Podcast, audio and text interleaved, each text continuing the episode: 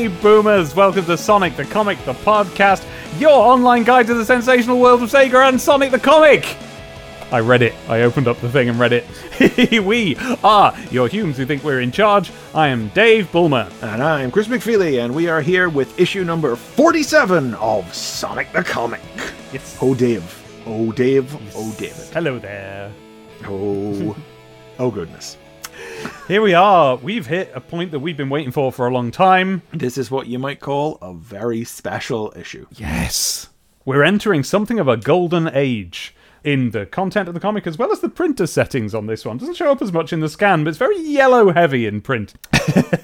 right, what do we got? We've got a big picture of Shinobi as the front cover. He's coming along whapping his stick at you, his sword at you. His stick!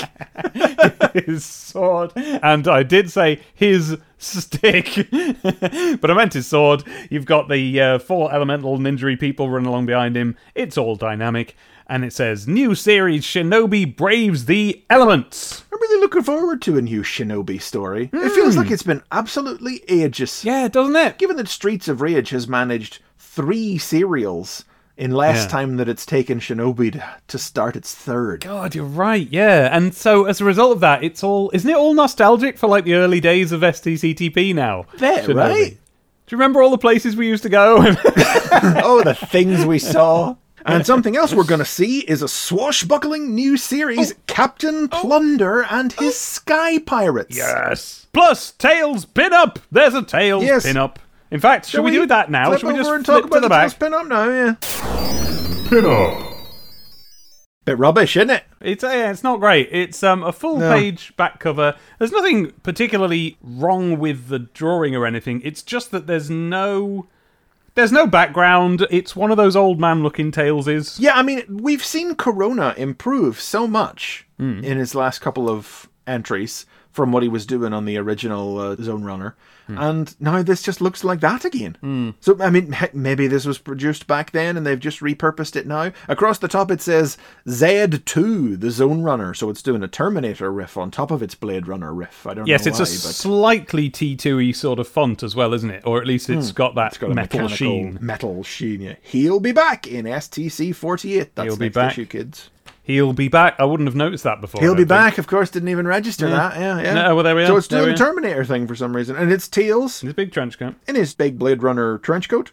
He's holding a torch, and he's got a little lapel pin with uh, Sonic's head on it. A very attractive one that I kind of want to have one You'd of. want it yourself, right? Yes, that's the sort of. If I ever saw you in a suit, Dave, that's what I'd expect to be pierced through your lapel. Absolutely. It, it appears to be, to my eyes anyway, a 3D little Sonic head, Hmm. rather like the Lego ones that uh, my wife wears as earrings right now. Hmm. And but it's just got a stick coming out, just got a spike coming out the bottom of it that he's just pinned it in. It's not like a pin. Don't think of it like a badge. Like a lapel pin, like a stick pin. And he's just slid it through. Is that a thing people have? Stroke had, like a cocktail stick with a thing on the top. Like when we used to go out into the world and Hmm. wear clothes. I guess I mean 90s grown ups. no, it, what it is about his face, and this is the same thing. This is uh, th- Nigel Dobbin did this as well, and he's going to have to stop doing it. It's when you draw big, expressive, multiple ridges on the forehead of this small Yeah, child know, right? character. It makes them look so old, and every cartoonist knows it would. Even Richard Elson would have some trouble with this with Tails. You know, some of the most memed images of Tails from STC are, are those ones where Elson just kind of doesn't quite get it with the forehead. Really? What is it with the forehead wrinkles then? Because that is a. You put that on if you want someone to look old. Yeah, I think it's because Tails is kind of uh, odd in, uh, among uh, the main Sonic characters in that he's got the individual eyes instead of the. Yeah. I mean, Sonic and Amy and Knuckles, they all have those big sloping brows where Yeah. so much of their expression is in those those big brow ridges at the top of their head. The Tails doesn't really bother with, but th- they wind up transplanting them over. It's just so weird because what Tails does have is normal eyebrows, which you'd think everybody would be far used to using. But oh well. Does Tails have eyebrows? Well, he does in Adventures, and that's what this design comes from, isn't it? Fair enough. Well, sort of. Well, this definitely looks like more of an adventure. He's that he's that nasty brown color. Oh yeah. There's something. Maybe it's the jacket. Maybe no. Yeah. Okay. I'll tell you what it is. It's a combination of the open jacket with what is a disturbingly low cut chest fuzz in this one. and the fact that he has what appears to be a full neck, it makes him look like sort of like a teenager, but with tiny little legs coming out of his body. Like Yeah, he doesn't feel right. There's a lot of he looks like he's got his just shirt not going open. together right here. Yeah. Still, as a, as a piece of work, the drawing itself is fine. It's just if you know It's just not a very good drawing of tails. So that's what's on the back cover. Flipping it over to the front again. Do you notice they tweaked the little banner at the top again now so that it says charts, Q zone, and reviews? Remember we were talking about the rule of threes in that in that uh, in that box last issue. They've had to put the charts in there now to try and uh, balance things out instead of see what you mean. reviews God, yeah. and Q zone. Yeah.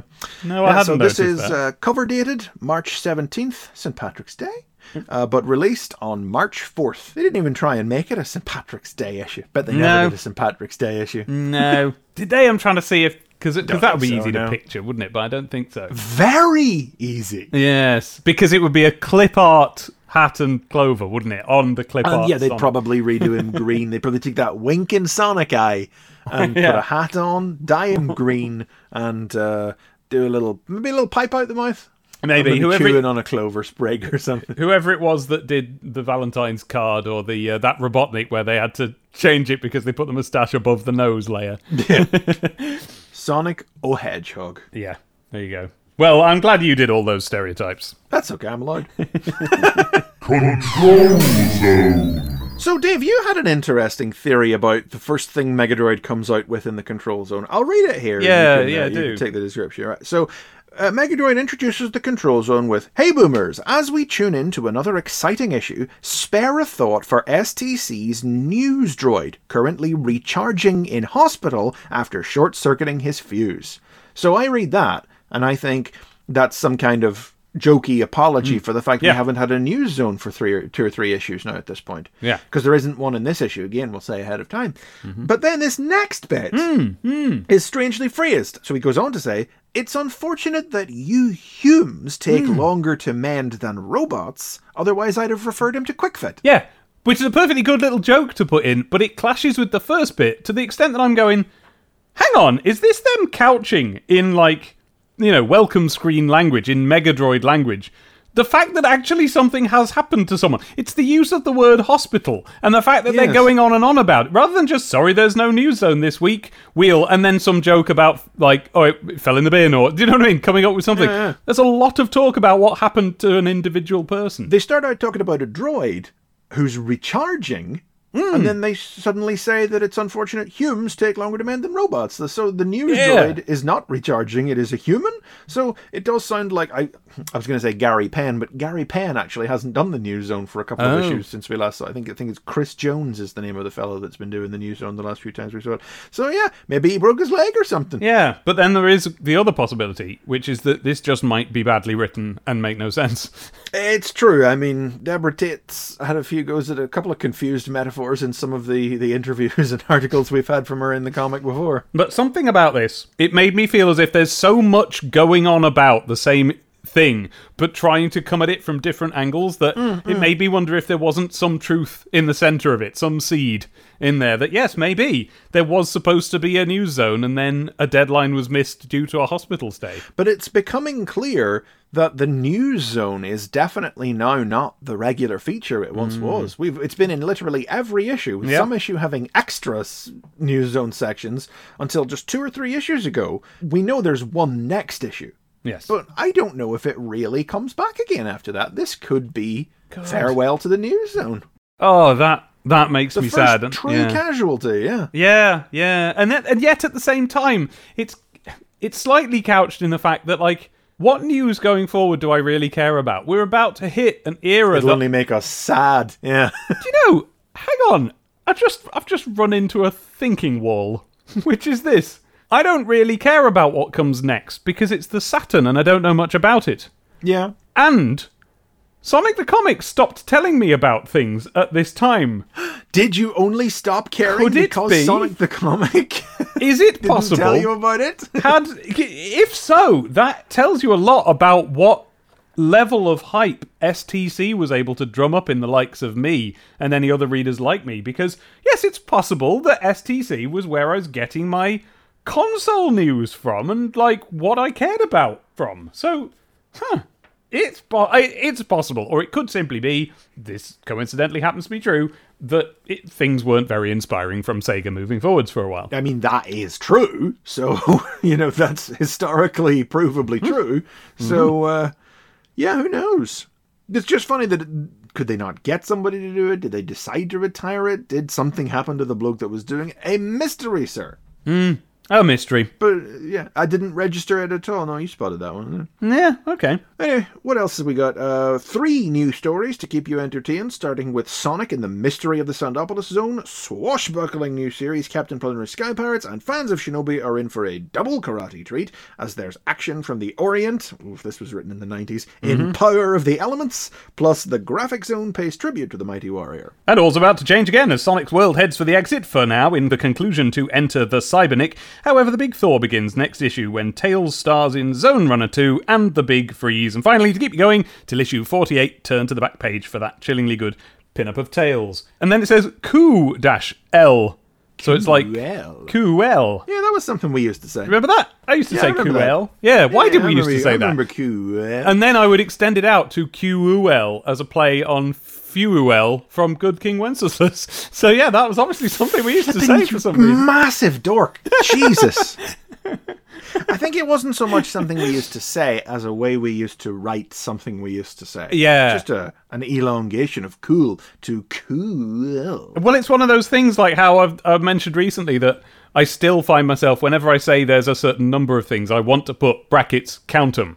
That's not something I'd Yeah, ever say yeah, out loud, but when I'm writing down some words, oh, yeah. I need to say brackets count 'em. Nobody says that. Well, sometimes you could even say two count 'em two. Yeah, yeah, sometimes. Thrilling new yeah. series. You Wait, can't say it. I always thought of that as different, but it isn't, is it? That's just the out loud version of Yeah, brackets is, count them, and then you just yep. don't have to say the second number. You in- just don't have to say brackets. I'm going to start saying it. Brackets count. Two brackets count 'em We gotta- two close brackets. Mountain bikes to give away. we got it. Yeah. Whenever you happen to be talking about how many mountain bikes we got to give away. well, that's Yeah. a, that that is the only situation in which it is obligatory, and you'll be reprimanded if you don't say it out loud. We've got uh, yeah. So an editor will step in and go count them, Ed. just like lean in from the side.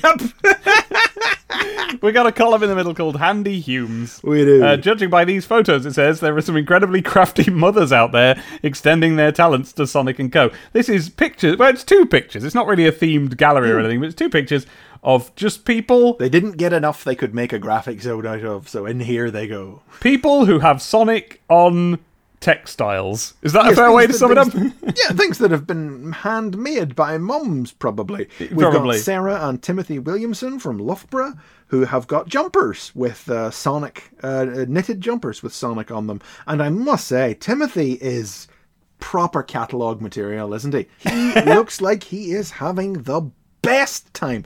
Yeah. Thumb up. Yeah. Like Sarah's just kind Oh, they of both She's got not having thumb a up, bad time. no. She's, got, she's genuinely smiling, but her body language isn't there. Timothy, Yeah. the camera loves him. Well, the thing is, you can tell what their whole dynamic is. Like, she's the sensible one, and he's the little Dennis the Menace, isn't he? Look Yep. at him. You can He's got his little scampy little face. Never have I seen a face that describes the word scamp so well.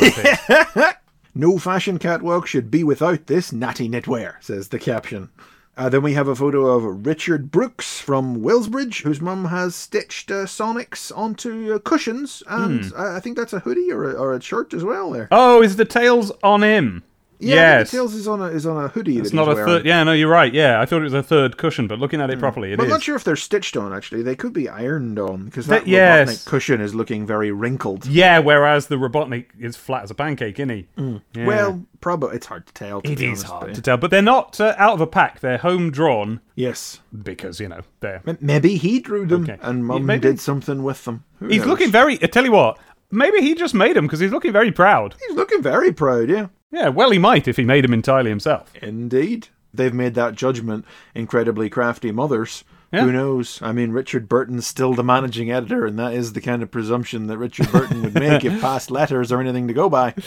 Now, as for the jumpers, now I definitely had not Sonic ones, but the previous generations. I had Muppet ones and whatever. Uh, Some other thing that I can't remember now. But yes, my mum would, knit, and they would come. You'd get them with, I think it was like Woman's Own magazine or something back when. Oh, yeah, in, tho- in those days, it was yeah. a nine 1950s mothers sort of magazine rather than chat and Do they gossip. still publish Woman's Own? I don't know, but when I last saw it, it was just a, you know, it was like Hello magazine or something. It was one of them gossip things. Time marches on. At the time, it was knit these for your children, and you would get a knitting book, and you would, uh, yes, you would just sit there knitting all day. And so I, I got some nice. Oh, I had a Bugs Bunny one. We didn't have the internet yet, you know. You had to fill your day somehow. That's right. Um, so these look so much like that that I bet they came out of a book manufactured by the same people. I didn't really own a lot of branded, not branded, uh, you know, clothing with brands on like that. You know, I remember owning a set of Turtles pajamas, but that's Mm-hmm. Oh, all that really comes to mind. Yes. Don't remember having any big jumpers. Yes, I had the Bart jumper that everyone had. I had that at one point. You know, the one where he's firing a I mean, I know that I was. I would have guessed it was the image. It, he Firing probably the said catapult at you with underachiever his- and proud of it man on it. Yeah, and he's got that big weird front lip because they haven't figured out how to draw him from the front. And yeah, Yeah.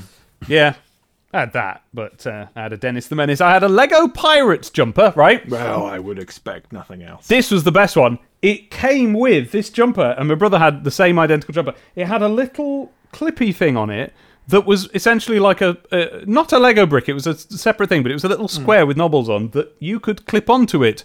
A Lego Captain Roger that came with the jumper. He couldn't move him, couldn't really do any Lego stuff with him. He just went on the jumper. In the bottom, in the lower hemisphere of the jumper, which is weird. It was the bottom right you clipped him on. It was strange. But you- That seems like it's just uh, just an invitation for you to lose your Captain Yes. Roger figure. Absolutely. You go out in the world. Yes, that and that I'm sure is what happened.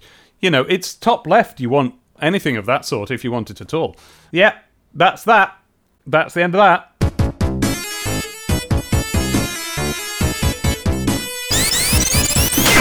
Sonic! Mystery of the Sandopolis Zone, Part 1! Written by Nigel Kitching, with art by Richard Elson and letters by Ellie DeVille. Tails drops Sonic in the Sandopolis Zone on the floating island so the Hedgehog hero can embark on a solo mission to take out the Death Egg once and for all. He promptly runs into Knuckles, who's on his way to do the same, and the pair soon start arguing yet again.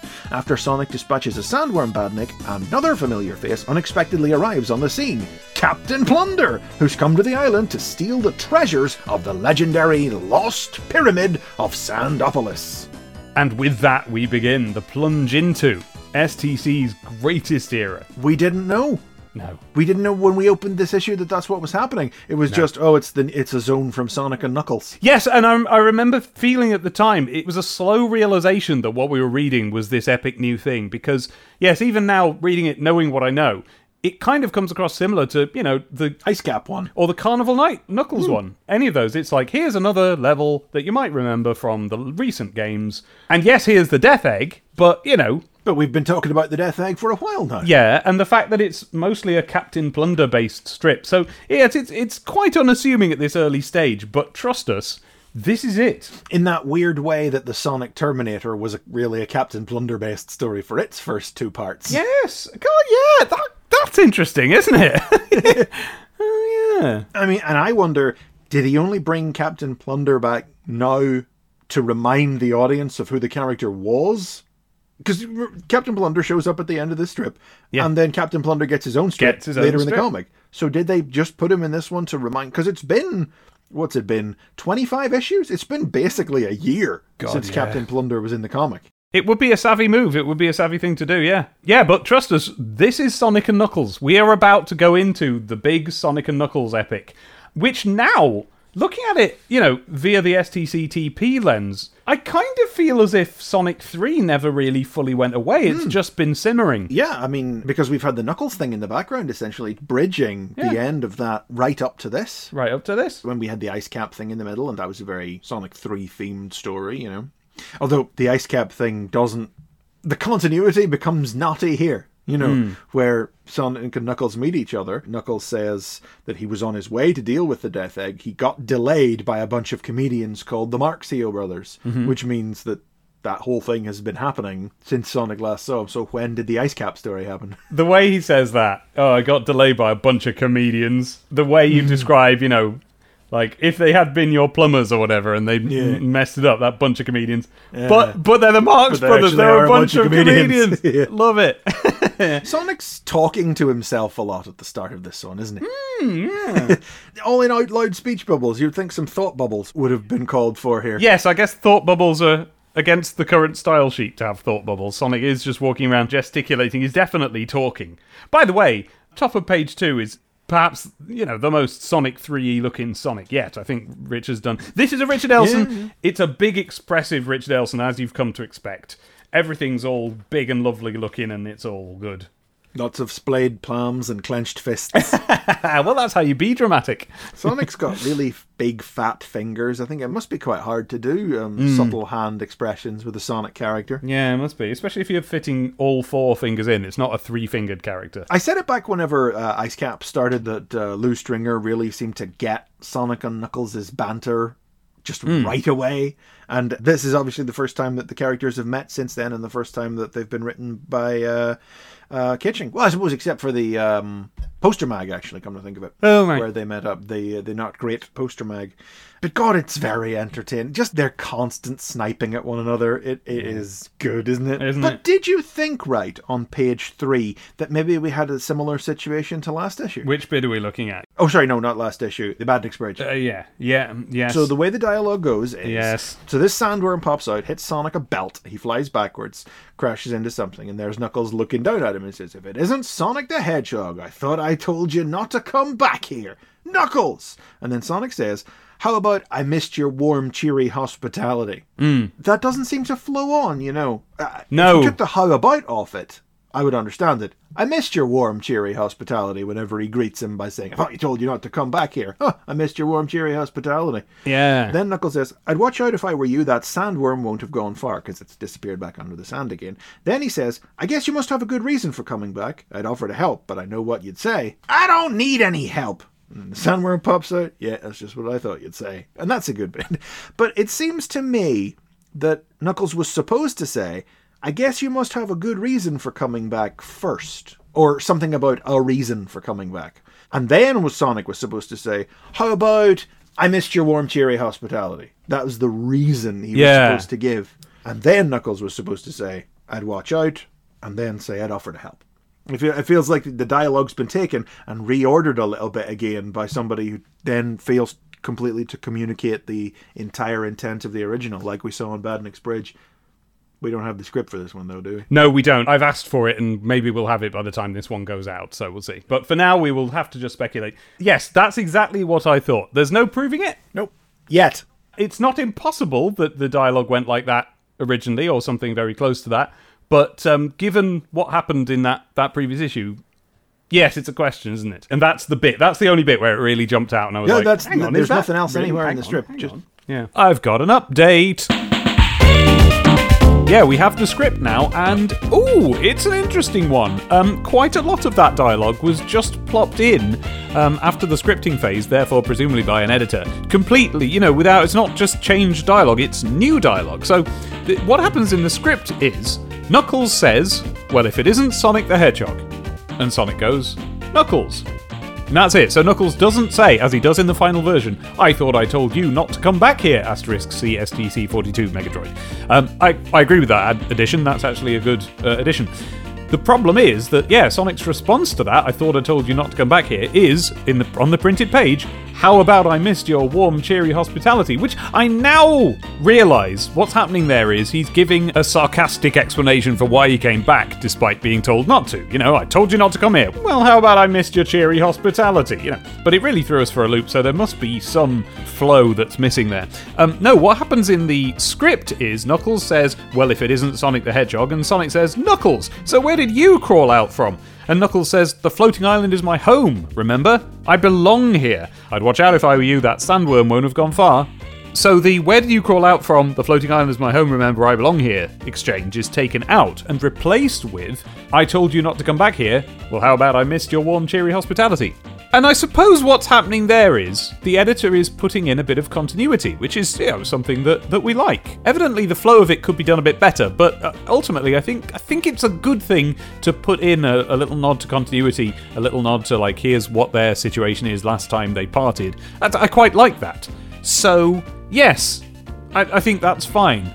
Um, also added uh, to the final version is Knuckles saying, I guess you must have a good reason for coming back. I'd offer to help you, but I know what you'd say. So Nigel wrote, I'd offer to help you, Sonic, but I know what you'd say, and then Sonic goes, I don't need any help. That's that's from the script. Knuckles saying, I guess you must have a good reason for coming back is new. Not sure what the great need for that is, that it has to be edited in. But I suppose it shows that even though they're rivals, Knuckles has a certain amount of respect for the guy. So actually, yeah, I can see why all of that was put in. Um, but the trouble is, we did trip over it and correctly identify that it was an edited in bit. So there. You know, I feel as if this is a situation where you would just ask Nigel to write it in rather than just put it in yourself, perhaps. Well, there we are. And then Captain Plunder turns up.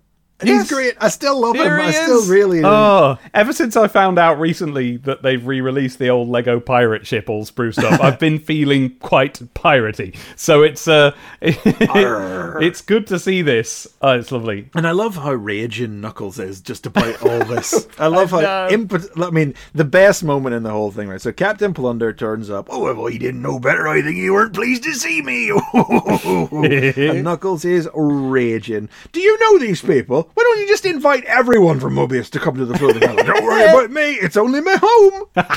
and Knuckles is raging. Listen to me, pirate. I am Knuckles, ruler of the floating island, and I don't care what you're up to. I want you to leave right now. And then Plunder pats him on the head and says, Ain't he cute? Let's get on with it. and I'm like, how is Knuckles tolerating this? It's hilarious. It's great. I love it. There's always something really funny about a character who ostensibly should be the tough one just being grumpy all the time because nobody will listen to him. It like that's what Worf is in Star Trek, uh-huh. and here it is with Knuckles. It's just so funny. Magnified by the fact that he only actually comes up to about Plunder's waist. Yeah, he's this little grouchy little crabby man going like, "Get off my island," and he's not. And he's Get just, off "Arr, my arr." land. Get out of my pub. so, yeah, uh, Plunder's got a parchment that he's had for years, but he only thought the floating island was a legend until a few weeks ago, because apparently Dr. Robotnik's given the game away. A footnote tells us the world at large knows the floating island exists now. And uh, he's got a new member of his crew, the Professor, a uh, used to work at Metropolis University. The professor can decode this parchment and uses it, you know, the old Indiana Jones style adventuring, touching hieroglyphs to open things Yes. and reveal ancient stone mechanisms. And this pillar rises up out of the sand. I love this. And then he pushes the big triangle button on the top of the pillar, and then the pyramid The from pyramid! the end of Sandopolis Zone Act One Yes! emerges out of the ground, and that's tremendous because it's obvious Kitching played the game. Yep. Got to the bit where the pyramid came out of the Yep. ground and thought, "There's a story here." Yes, exactly. And of course, you know, we emphasize the fact that this pyramid is coming out of the ground by having Sonic get kind of stuck on the top of it as it Yeah, get prangs him on the bum as it emerges out. Uh, shakes all the sand off. Yes, I love the like the interactive island. I think I've said this before when we were first looking at Knuckles coming in and the way they treated the hmm. floating island in STC. I love the idea of taking that phrase from the manual about like how he knows all of its secrets and traps and stuff and extrapolating that out to be this island of mechanisms and buttons and stuff. And of course, in this case, you know, we do have something directly from the game that bolsters that. But the fact that he, the, the prof, seems to find this this panel covered in hieroglyphs, and either he's consulting it or actively pressing it, and then out comes the stone pillar that has just this triangular shaped button on it that he presses. All that stuff. The pyramid button. The pyramid button. I just button think for it's- pyramid. I just think it's fantastic. I just I, love, love that is my idea of the floating island that I like the best, and that I don't, you know, when Adventure came along, they just kind of threw it away. That the island was just this place. Well, I, I wouldn't be too harsh on Adventure because at least Adventure, mm, I was going to say preserved, but in reality, really, it enshrined or properly introduced the idea of the floating island as this ancient sort of mash up Incan, Mayan, yes. ancient civilization type place by characterizing the echidnas that way. Yeah. It's just kind of like Sonic the Comic just kind of got on the same wavelength and got there first, is all. Yeah. Whereas Archie just went in a whole other way and, and did like Echidna Krypton. Yeah. And just took took it did, did, did, did basically the total flip side of the the lost ancient civilization, the old um, uh, Krypton or Atlantis type thing, you know. But uh, hey, STC got it right and got there first. Yeah, I mean, we can say that about so many things. so that's at least one thing that came from Adventure that was totally congruent with our understanding of the world of Sonic as STC had presented it. And one of the few things from Adventure that they were able to fold into their ev- eventual adaptation of the game in the comic without modification. Hmm. Yeah, handy, isn't it? I love this bit at the end, like Parrot Plunder's like, Behold the lost pyramid of Sandopolis! And Sonic's sitting on top of it and looking down at it and goes, Doesn't look very lost to me. And next issue, the curse. curse. Of course, there's a curse. I love this panel up at the top of the last one as well, where there's like the earthquake as the pyramid emerges, hmm. and Knuckles goes, "If you damage these ancient buildings, I'm holding you personally responsible." And it's like all the pillars are absolutely collapsing in the background. It's a bit late, Knuckles. It's it's happening around you already. Yeah. So this is an enticing one for fans of like cartoon ancient Egypt stuff, which I am, hmm. because we're going into a pyramid next issue. If I remember correctly, there's going to be ghosts. Going to be great. like from the game. Like from the game, although not not visibly much like from the game, if I'm remembering right. No, I mean they're beefed up. A bit. Yeah. They're very clearly rooted in the design Yeah. of things from the games. Speaking of designs, I do like the design for the professor, don't you? Yeah. because it's it's a Joe Sushi walrus, Yes. just stretched out a bit. Now that lends a lot to your theory that you know Grimer is some sort of a lizard or something, and that Captain Plunder is some sort of an animal stretched out a bit rather than just a orky-looking bloke or whatever. I mean, I'm not going to tell anybody who calls him an orc that they're wrong. no, but uh, yeah, it lends a certain amount of credence to the idea that yes, even the people who don't look like animals on Mobius Well, I mean, are. I've I've just called him a walrus. no, but there's so many but tells. now I've just thought. I mean, is he? I just always. I'm just realizing I always assumed it when I was a kid. Hmm. But I mean, he's got the big bushy mustache. Mm-hmm. But that's just something I associate with Joe Sushi. But he is Mm-hmm. purple like Joe Sushi. But does that make him a walrus? No, I don't know. Maybe what's that? What do you call it whenever you search for patterns that that aren't Oh, yeah. there? oh, what is that called? Apophenia, atrophosia, something. I don't know.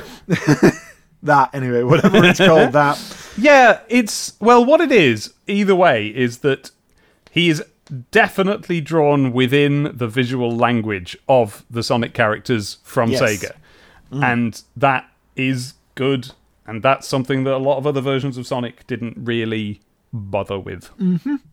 a terrible shame though that we don't get any Filch dialogue. Yeah. because he's there. He's in the background, but he right doesn't say anything. No. and I love Filch, but I don't have to worry because only- I get some Filch. If later in the only issue, there was a only. way that we Yes. could have more Captain Plunder stuff enjoy later. some more Filch. I know.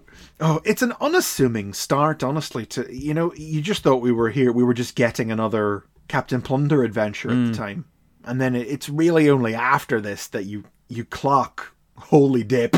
This is this is where we're going. This is what's happening now.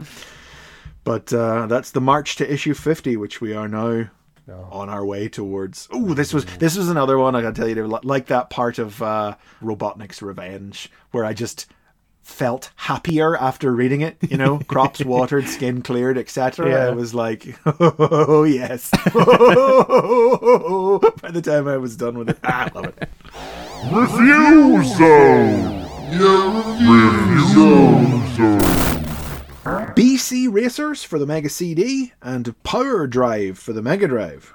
Both reviewed by David Gibbon this time. We've heard about BC Racers like Yeah, several times in the news zone, and finally we're getting around to the review. It now. keeps coming up, so there's not much more for us to say about it now. This is the one that's kind of a Chuck Rock spin off. Yeah. and it's a kart racer, and it's on the Mega CD, and it um, it's- yeah, I, I don't think it's meant to be very good. I enjoyed Gibbon's descriptor of it being set in Fred Flintstone Fred time. Flintstone times, yeah, Lots of rocks and dinosaurs. yeah, and he says it's not really that great. In fact, the, the really weird thing is it's a kart racer with no two-player option. yes, that did surprise me. Or at Although least no the, the two proper player two-player option. Yeah. The two player mode that they describe sounds quite interesting It- as, a, yes. as a cooperative kind of play for a kart racing, which is that to say, one of you steers while the other sits in the sidecar and leans into corners. Yes. Now, I haven't been able to ascertain what that means in terms of gameplay. I, I thought that the person in the sidecar was probably, you know, shooting or something. Yes, I don't know what they the are doing. attacks. That seemed like he doesn't say it, but that was my immediate thought. Hmm. Yeah. Could it be that the second player kind of takes on the role of the drift button, where if they Maybe, hold a yeah. thing, you get to take corners better or something? Really feels like they should have something else besides that. Yes.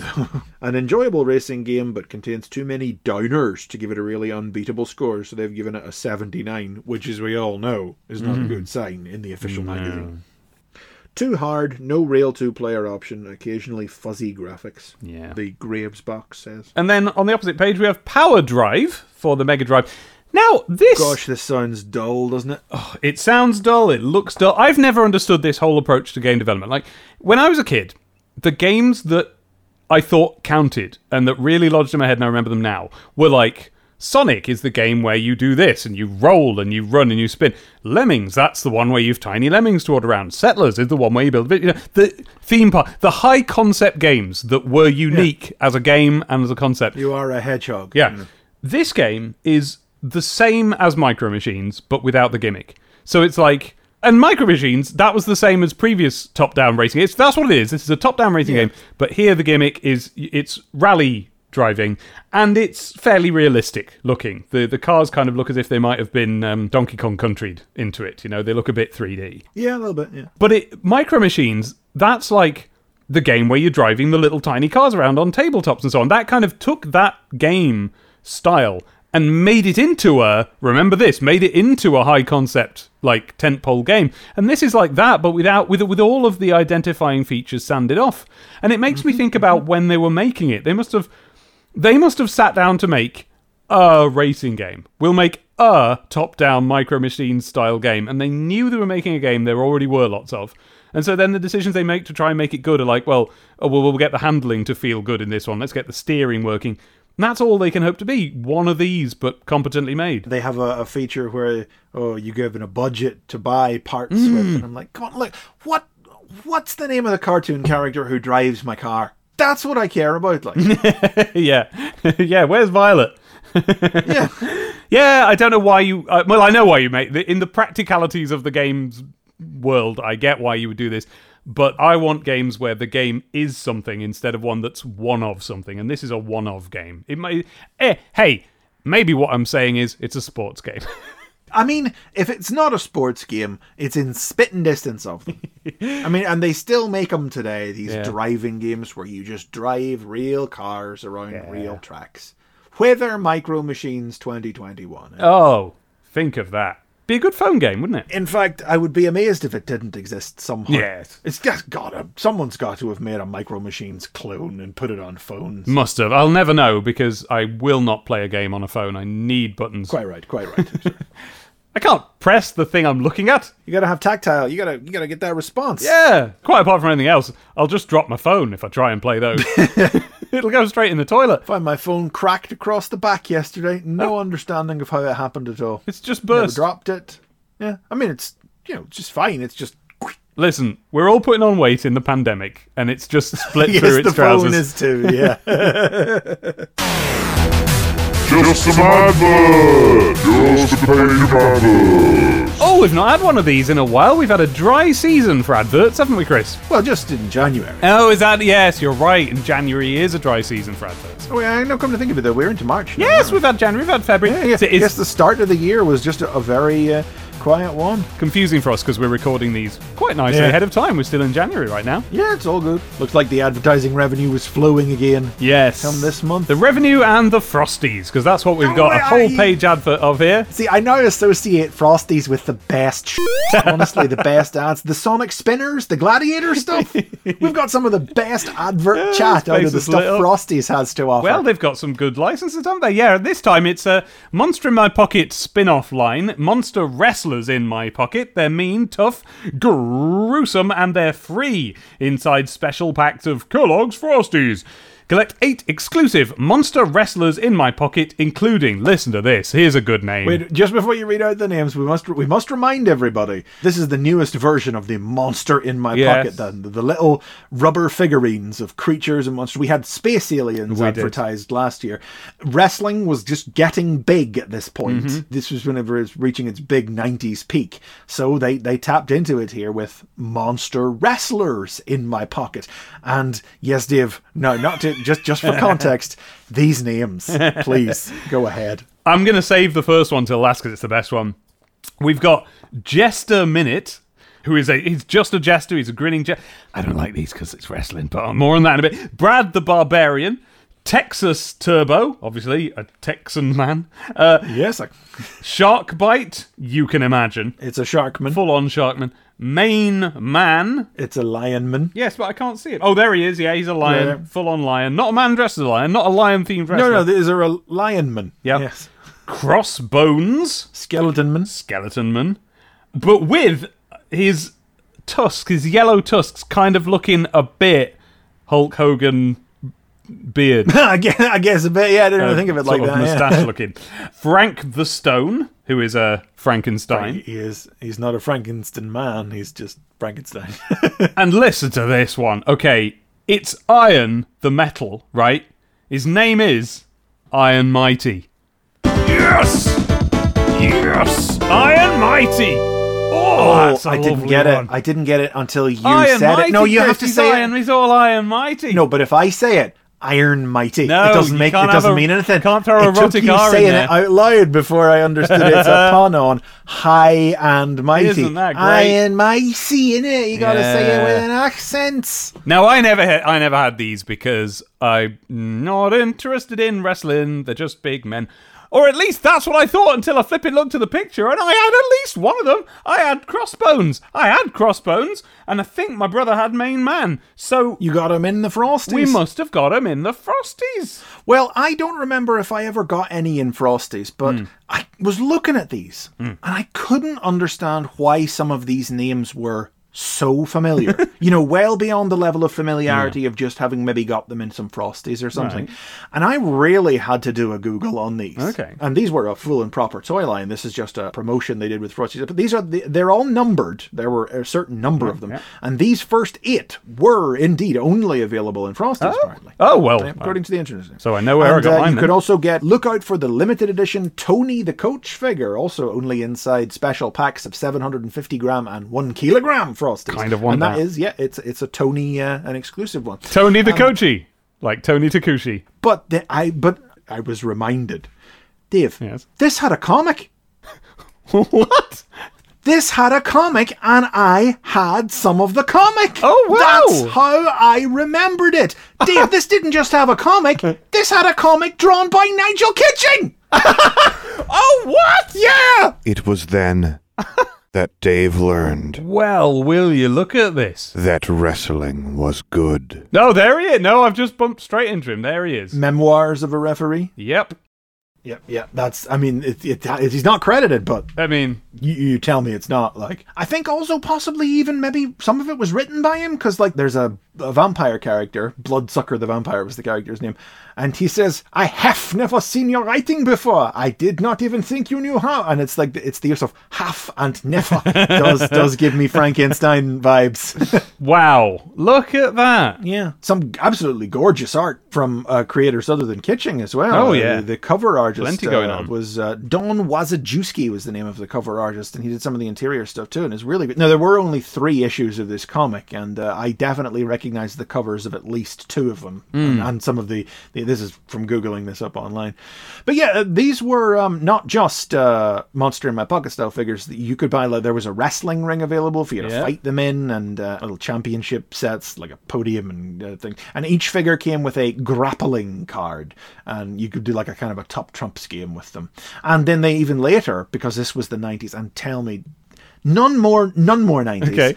They did pogs. Hooray! Of course they did. like you could you could get them in uh, in blind packs with a couple of pogs and a, and a figure. Oh. I mean, they weren't uh, they weren't pog branded. I don't think they were you know milk caps. Oh, yes, but yes, yes, uh, yes. yeah, but none more nineties.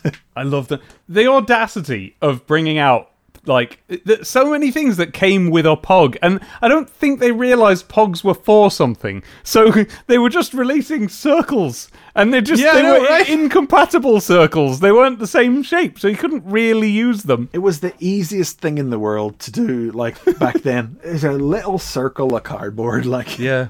Oh, when oh, pog, the World Pog Federation must have been cackling all the way to the bank in their pants when when they brief, realized like, that they were making so much money off printing circles. Yeah, it's fantastic. I loved them. I love Pogs.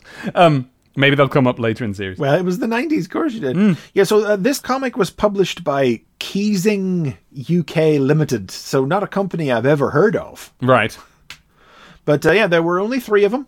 And uh, yeah, that, I realized, is, is why I uh, recognize these toys with such alarming, uh, why they Yeah. rang a bell so deeply and alarmingly in me. Huh. I'm spinning off a little bit because I've scrolled down after the Kitching page to the bodybuilding with Dr. Suit Yourself, and I I recognize Doctor Suit Suit Yourself. These are the these are the names. This is pure. Oh, love it. I recognise this art as well, and I don't quite know why. I, I, it says it's done Wazajewski, but maybe it just looks a little bit Casanovas-y, something about the line work. a little too heavy on the cross hatching to be Casanova. But then scroll down to Ringleaders, and I am pretty sure this is the guy who did the Zig and Zag comics. could be, could be. Yeah. So the gang's all here. Look at that. There's a dark side in the background of that panel. So this is somebody yeah. who is from, from a certain amount of comics uh, Yes. knowledge and history. There you go, Monster Wrestlers. Monster Wrestlers quite- in your pocket. It had a comic, and there was that STC crossover. Back to the advert, mind you. I do like this last little bit. It says each great monster wrestler has his own specialty move that he loves to test on his opponents. Jester Minute finds his funny bone wallop a real rib tickler. Well, I mean, don't we all? It's good to try one out now and then. And Frank the Stone will curb the most ferocious appetite with his bolt head sandwich. So they're just filling space talking about stuff they found on the cards. yeah, that's what I was going to say. Like each card had the character's name, and then had their special move on the bottom.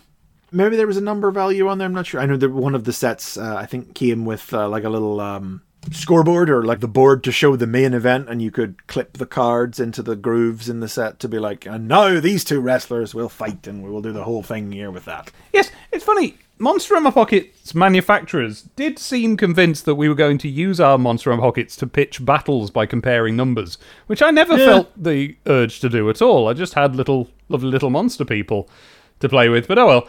Yeah, there you go. That's what they are. They're gruesome. That is this issue's horror themed toy collection. Or is it? Maybe there's another Or one coming is up. it? Maybe there's more. Shinobi. One, two, three. Power of the Elements, Part 1. Written by Alan McKenzie, art by John Howard, letters by Tom Frame. With the Neo Zed in disarray after Joe Musashi defeated their top ninja assassin, the Void, the Void's underlings, the Four Elements, find refuge in the employ of Yakuza boss Mitsugi. Growing restless, the Elements interrupt a game of dice Mitsugi is hosting to inform him that they have identified Musashi staking out the building disguised as a news vendor. At Mitsugi's order, Element Leader Air ambushes Musashi and takes him prisoner. Oh, I'm just, I'm just really happy to see Shinobi again. It, it, uh, we are right in with full on Shinobi. Like it opens with a big tall panel showing the whole city with all of the, you know, signs up and stuff, and it's all the color palette and that, and it just looks good. I love everything about the second panel. Oh, isn't it? It all needs to be brought up and talked about because this is. I don't want to sound like one of those people who's like, mm, yes, this is for grown ups, this is not for children. Don't want to be like one of them guys. But what we have here is a panel of. It's a, a medium shot of a guy, a news vendor, selling news in a grimy, grimy city. There's little wind swishes all over it. There's smoke going up. There's and there's like proper like red light district posters up. There is uh, one advertising XXX and then some Japanese characters that I can't read, so who knows what that says. And there's like a picture of a lady and a picture of some lipstick. And then there's another one that just straight up says girls and there's just a girl posing in, you know, not much. and then the caption says, "Now masterless or ronin asterisk Japanese term for unemployed samurai MD." The servants of the void, the four elements, are working for the Japanese Yakuza, a criminal organization controlling illegal gambling, drugs, and vice on the streets of Tokyo. Well, it's all there, isn't it? Gosh, flipping heck. in this comic for children. comic I mean, I'm, children. I'm I'm significantly less moved by it after three series of Streets of Rage, Yeah. you know, but still. well, it's that we're still in this era because uh, part of what's interesting about STC TP doing this podcast is that I do remember these two distinct eras of STC. One where it felt like this, and I think of that as hmm. early on, and then one where it felt like it had been changed to a comic that was for kids, and that was absolutely fine and within their right to do. I am finding that the first era lasted a heck of a lot longer than I thought. Hmm. All of this stuff, we've already expressed surprise that even the Sega Superstars are still present here, but that they are still at, at this full level of yes, we can just put in anything that's suitable for the game it's based on, as opposed to the rest of the publication that it's in. They're trusting that kids will simply read around it if they're too young to care. And they were right. I think I did. and because I'm pretty sure we both Yes. did, yeah. And I, I like that. I think that's. I don't know what that is, but I, I liked it then. I like it now. It made me feel wanted. I would describe it as simply being a holdover from a slightly y- older era Hmm. of British comics, boys action, boys adventure comics, where they would, yeah, just do all full on like war, death stuff, you know? The GoBots comic that they published in The Eagle would have people being atomized and burned to the ground while the teenager with the inexplicable psychic powers came in. You know? that's all true. Yeah, it's just a holdover from an older age that, I mean, we can practically watch the last vestiges of die out in real time through Sonic the Comic. yeah. Speaking of real time, you notice now the date we're given here at the start of this one Tokyo, 10:47 p.m., 13th October 1994. Oh. Yeah. Well, that's a, a, a brave of the writer to put that in, having no idea when it would be published. Well, that's it, because you remember that the second Shinobi serial, which ran in early 94, was dated to 1993. yeah. And we speculated that perhaps it was supposed to start running alongside the second Golden Axe serial, and uh, that date lines up to the publication of the second Eternal Champions story. Right. Maybe again they were thinking that they would have another Shinobi story then instead of giving a very sudden, you know, second Eternal Champions. Because again, let's say like the second Shinobi story ran alongside the first Eternal Champions one, so Eternal Champions got two in a very short space of time, and we've had to wait quite a bit to get another Shinobi after that. Yeah. But in, like it's a little odd, but in hindsight, I wind up really enjoying it because it means that something that was there at the start of all this gets to be here now. Yeah. So much further on. Who remembers or cares about Golden Axe at this point? Yeah. Yeah. You know, Golden Axe was just sort of finishing up just as the comic was transitioning into its new, really exciting form with the Sonic Terminator. Mm. And it went away as the comic changed. But now the comic is. It's in a different place now. It's in its golden age, and Shinobi is still here. Yeah. I was going to say at the start, so too at the end, but we're a long way from the end yet. And this is it for Shinobi after this one. Also, love that um the defeat of the Void that was in the poster mag. Mm, yeah. It says it here, see Sonic the See Poster Sonic Mag number four, intertitle continuity. Yes. That's quite exciting, isn't it? And I'm glad that we therefore covered it, you know, which I Yes. wasn't interested back in the day. Don't you love this second page? Oh god, well? the second page. So you turn that because it starts on a right-hand page. So you turn the page and you are greeted with an amazing second page, which acts as a fantastic like title drop because that's where mm-hmm. you get the new series Shinobi Power of the Elements, that whole thing. But it is a full page picture of a close-up of the baddie at the end of the table saying no more bets.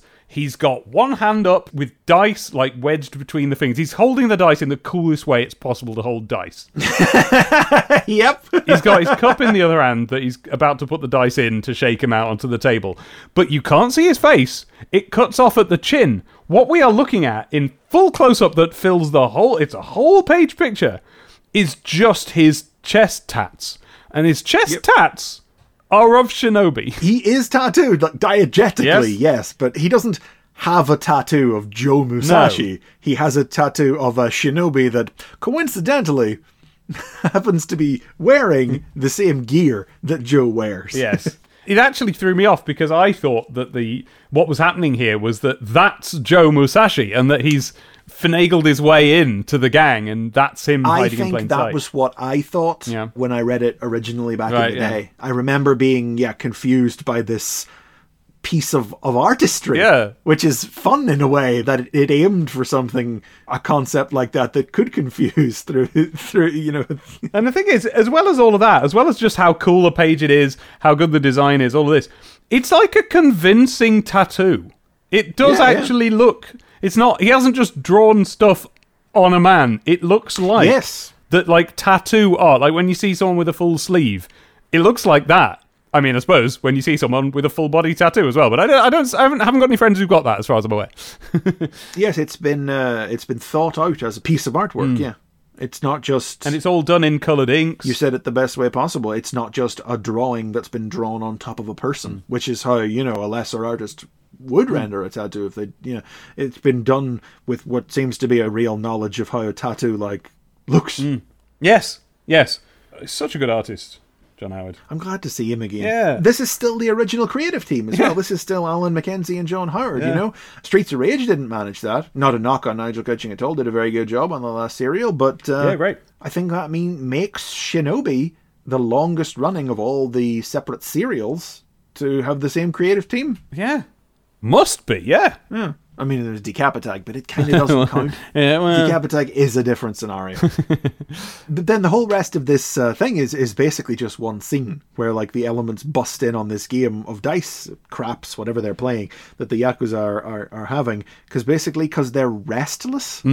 Yes. Like they've taken refuge here with him, but he won't actually send them out to do any ninja. Yeah, they're just fed up. They're going him. like, "We want to do some ninja in. We've been sat around." they want to repay their debt to him. Yes. Yeah, but uh, yeah, but the way they bust in is like they pair of ninja stars come flying in and stab the dice. Bam! just stab into the two. While they are on the rolling table. on the table, like he rolls the dice, the two stars come in and they thunk thunk into the dice, point first, stick in there, while they're still rolling. Amazing. That so is cool. some proper kung fu movie stuff. Like that is.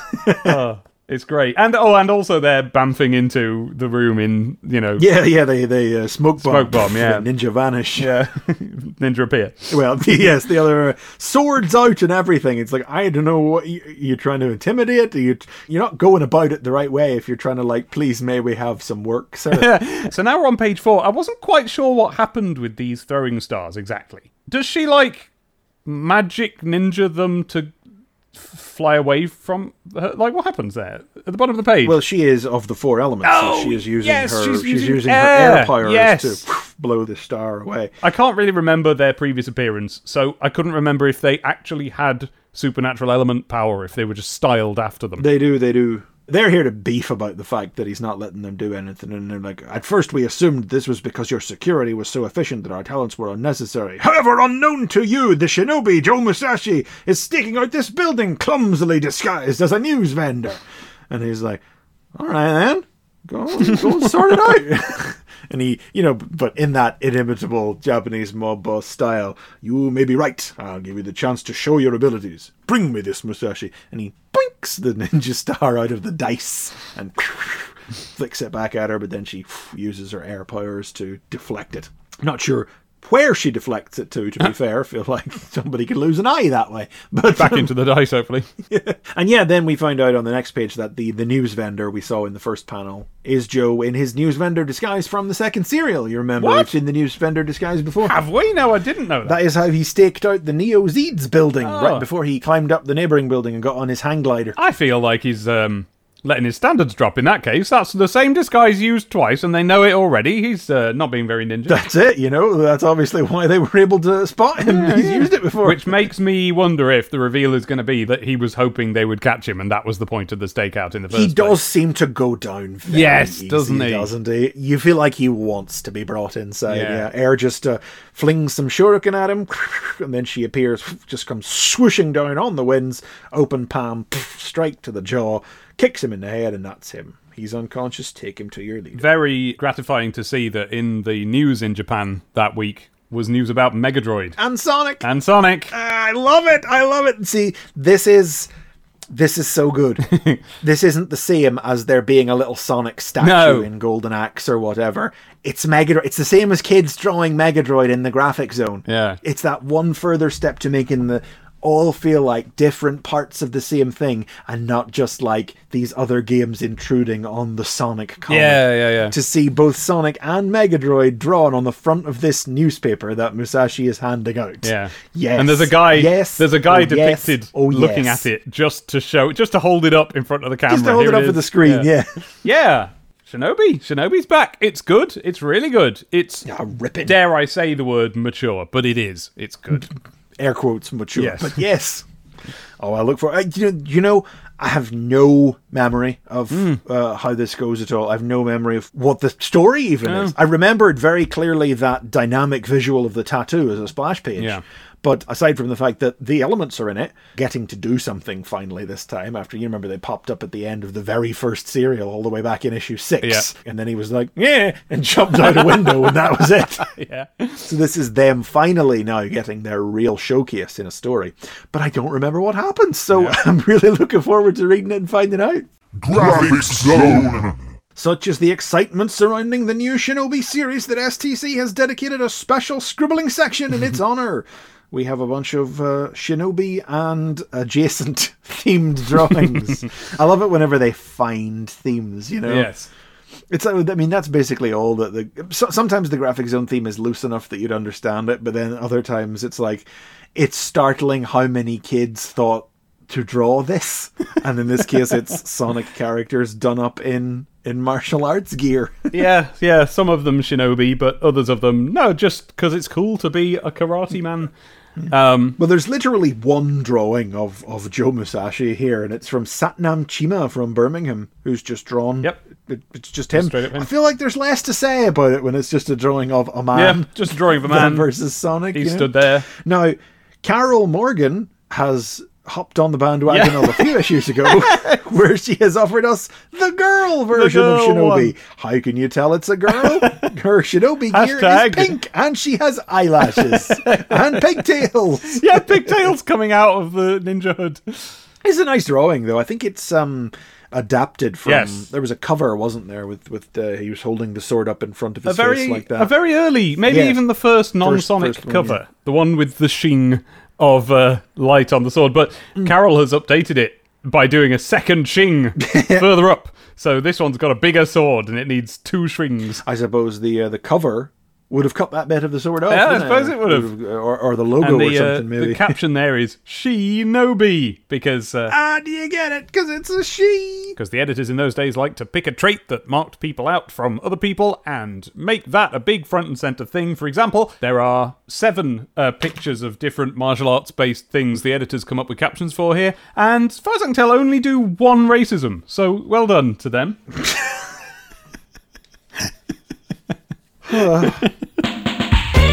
Here at Sonic the Comic, the podcast, we like to point out and hold to account whenever they make a racism on the comic. It doesn't happen often, but they do it from time to time because it was the 90s.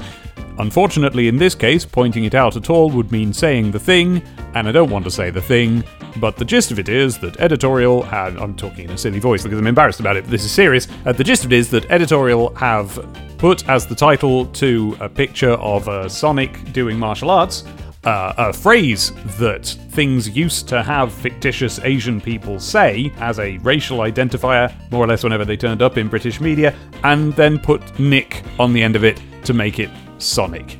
And that's what they chose to do in 1995. Back to the podcast. Eric Rutherford from London is the first one who draws Sonic in some martial arts. Not Shinobi's Yep. martial arts Nope. gear. It's just a little green gi. Opposite page, we've got uh, Samuel Companoni from Tenerife. From Tenerife?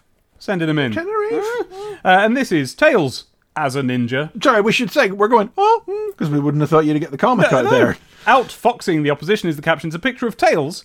Now he's dressed in martial arts stuff, Yep, headband and everything, gi, belt, black, black belt, but he's also being a cool dude, and the way he's doing it, Yeah. he's got a pair of sunglasses on, and he's also doing a kind of click point uh, with one hand, and he's got a little grin, looking very cool there, as you do when you're a martial artist in the 90s. Yeah, I can't imagine sunglasses facilitate good Hmm. kung fu. No, they probably don't, do they? No. Unless maybe it's like the opposite of strike in the dark. Like maybe if you're in a really bright place, the man with the sunglasses on has the advantage. Ah, you can't be dazzled by those ninja flash bombs. Exactly. That's it. He's setting off a. He's got a big light behind him, and then we've got Sonic kicks into action. We don't know who drew this. Uncredited. It's a very small child who's drawn uh, Sonic. It, you know, again, gi, karate trousers, whatever you call karate trousers. I really like this one, to be honest. You say small child, but oh, yeah. it, there's a, an awareness of the form. I like it. There is actually, yeah. You've got yeah. So he's in the middle of a kick, but he's got his hand in a defensive position, and he's got claws sticking out of all of his fingers. So that's hmm. from someone who's taken on, you know, the animal side of Sonic. Yes, because we should say he's not wearing his gloves or his shoes here. It'll please that one letter writer from way back when. Because he's doing martial. This will be a kid who does martial arts and knows that you take your hmm. socks off to do it. I think so. That's someone doing karate lessons, that is. Yeah, some level of familiarity knows what the deal Yeah, is. Yeah. you take your gloves off as Then well. Then we've got yeah. Uh, Robert Evans has sent us some. Well, it's a pastiche of the Bruce Lee Dragon Yes. movie poster with Sonic Yes. doing a, a pose copied from some Richard Elson artwork. I recognize the pose. Done up in a gi and a headband and everything. Mm-hmm. And, and Sonic Lee in Drag Hog. Drag hog. And then I think they were really reaching with this last one from Martin Davies, uh, who has drawn a pink Knuckles with a headband on. Yeah, That's got a it. headband He's on. just wearing a headband. Apart from that, it's just normal knuckles. They've captured it, Ninja Knuckles. And I'm like, I don't know that that's necessarily what Martin Davies from Bridgend was shooting for, No. but you've gotten away with it. And uh, Martin has he's set out to draw Knuckles in a headband, and he's succeeded. Um, the only trouble is that along the way you realise, don't you? Well, hang on a minute. What bit of Knuckles' head does the headband go round? Where exactly does the forehead start? yeah, and he's chosen more or less the very back of the head. It's kind of wrapped around the point of the back of Knuckles' head. nice drawing, though. Yeah, yeah. I mean, it's very heavily referenced from. Oh no! Wait a second. You know, you know what? What? He actually probably is going for a Ninja Knuckles thing. Go on. It's very heavily referenced from the piece of Knuckles promotional artwork that Hmm. made him pink that we've seen in STC before. Yeah. But the big change, apart from the headband, is he's got one leg up. Oh, It's not that the oh, piece. yes, it's not. he's it- doing it's not that it's like a sideways, super deformed Knuckles. It's that he's doing a kick. Oh, I didn't. thought- I didn't realize he was doing a kick. I He's a thought he kick. was all just little and squashy and had legs coming Yeah, out of yeah, his that's head. what he looks like. He looks like an adorable little squishy Knuckles, but he's actually doing a kick on you like a big boy, Got it. like a big tough boy. Right. News Zone. So there's no news zone of this issue, and so once again, I bring you the news. Yeah, we've done this a few times now, but while we're struggling with the lack of a news zone, Dave has uh, found, back at the start of the year, Dave found his old 1995 diary, and we like to see how it syncs up as a sort of uh, replacement for news. So, what have you got for us for March? Dave? Well, at this point, I am just turning 13, right? Because my birthday is in March.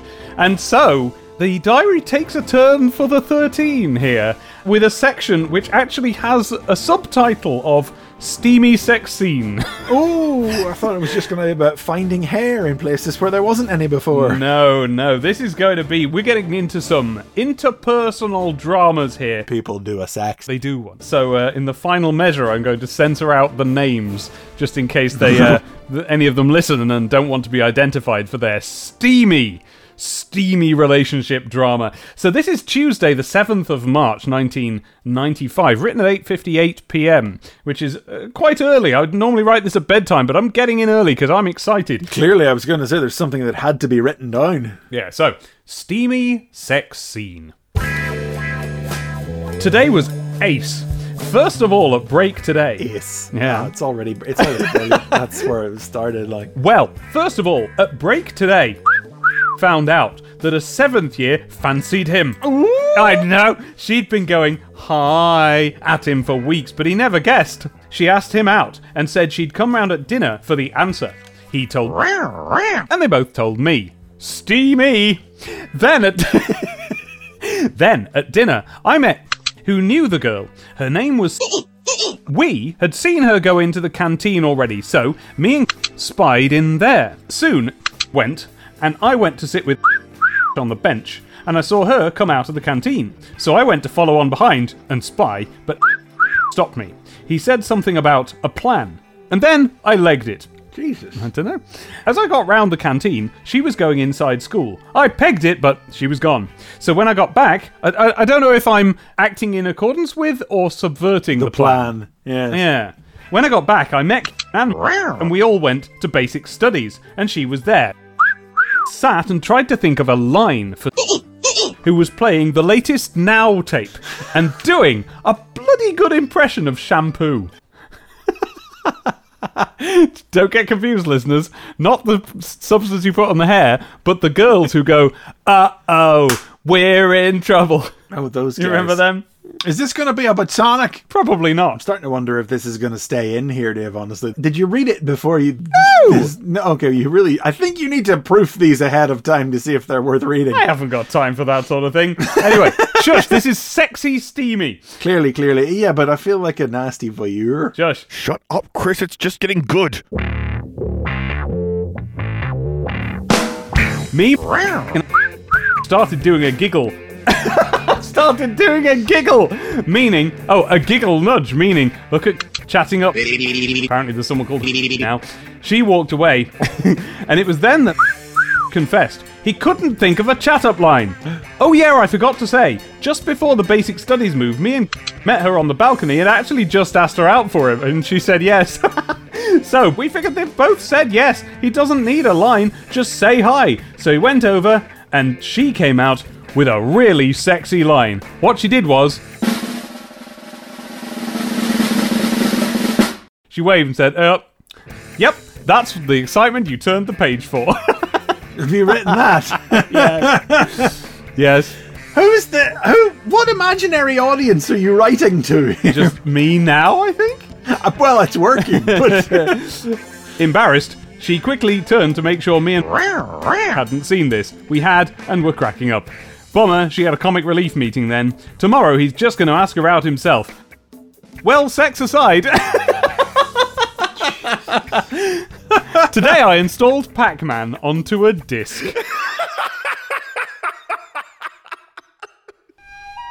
Next day, Chris, the romance is over. oh, jeez.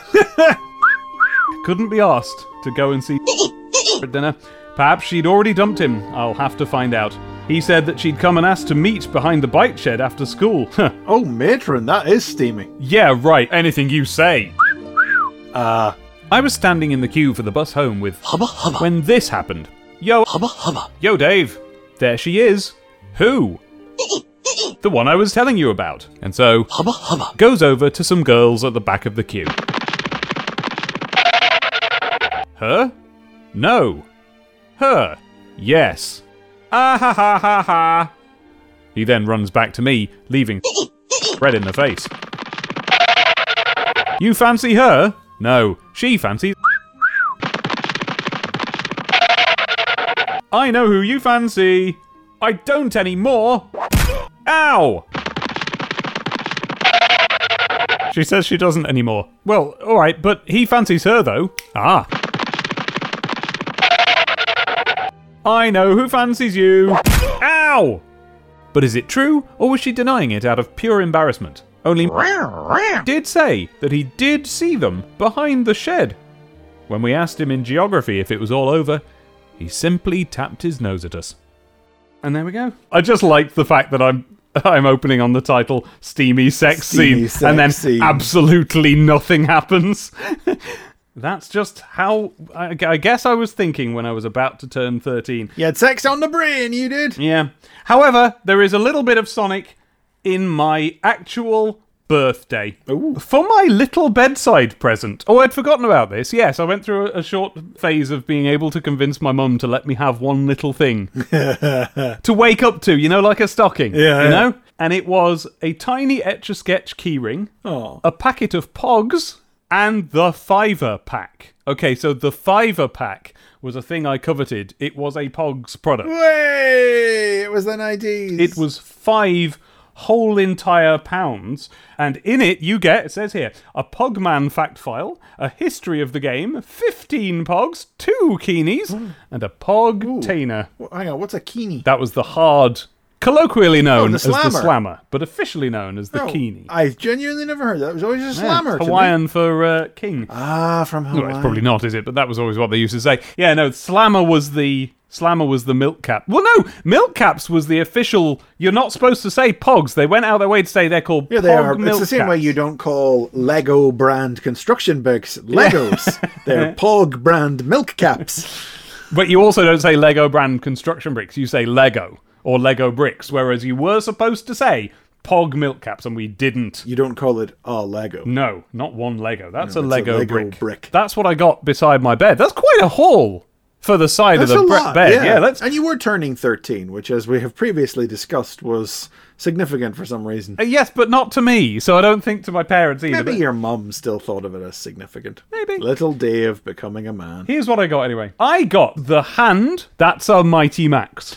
That was a oh, Mighty yeah, Max. I remember that Mighty Max. And the big one. Skull Mountain, No, already had Skull Mountain. This is past that. Dragon Island. Past that. What it says here is the Death Star. That's incorrect, but it was called the Dread Star. The Dread Star. I wouldn't have been able to get the name. And it was the next one after Dragon Island. It was the big centerpiece set. It was a spaceship which opened out and it had all these little red gribbly aliens stuck into pockets in the walls. It was brilliant. I got Sonic 3. Sonic 3.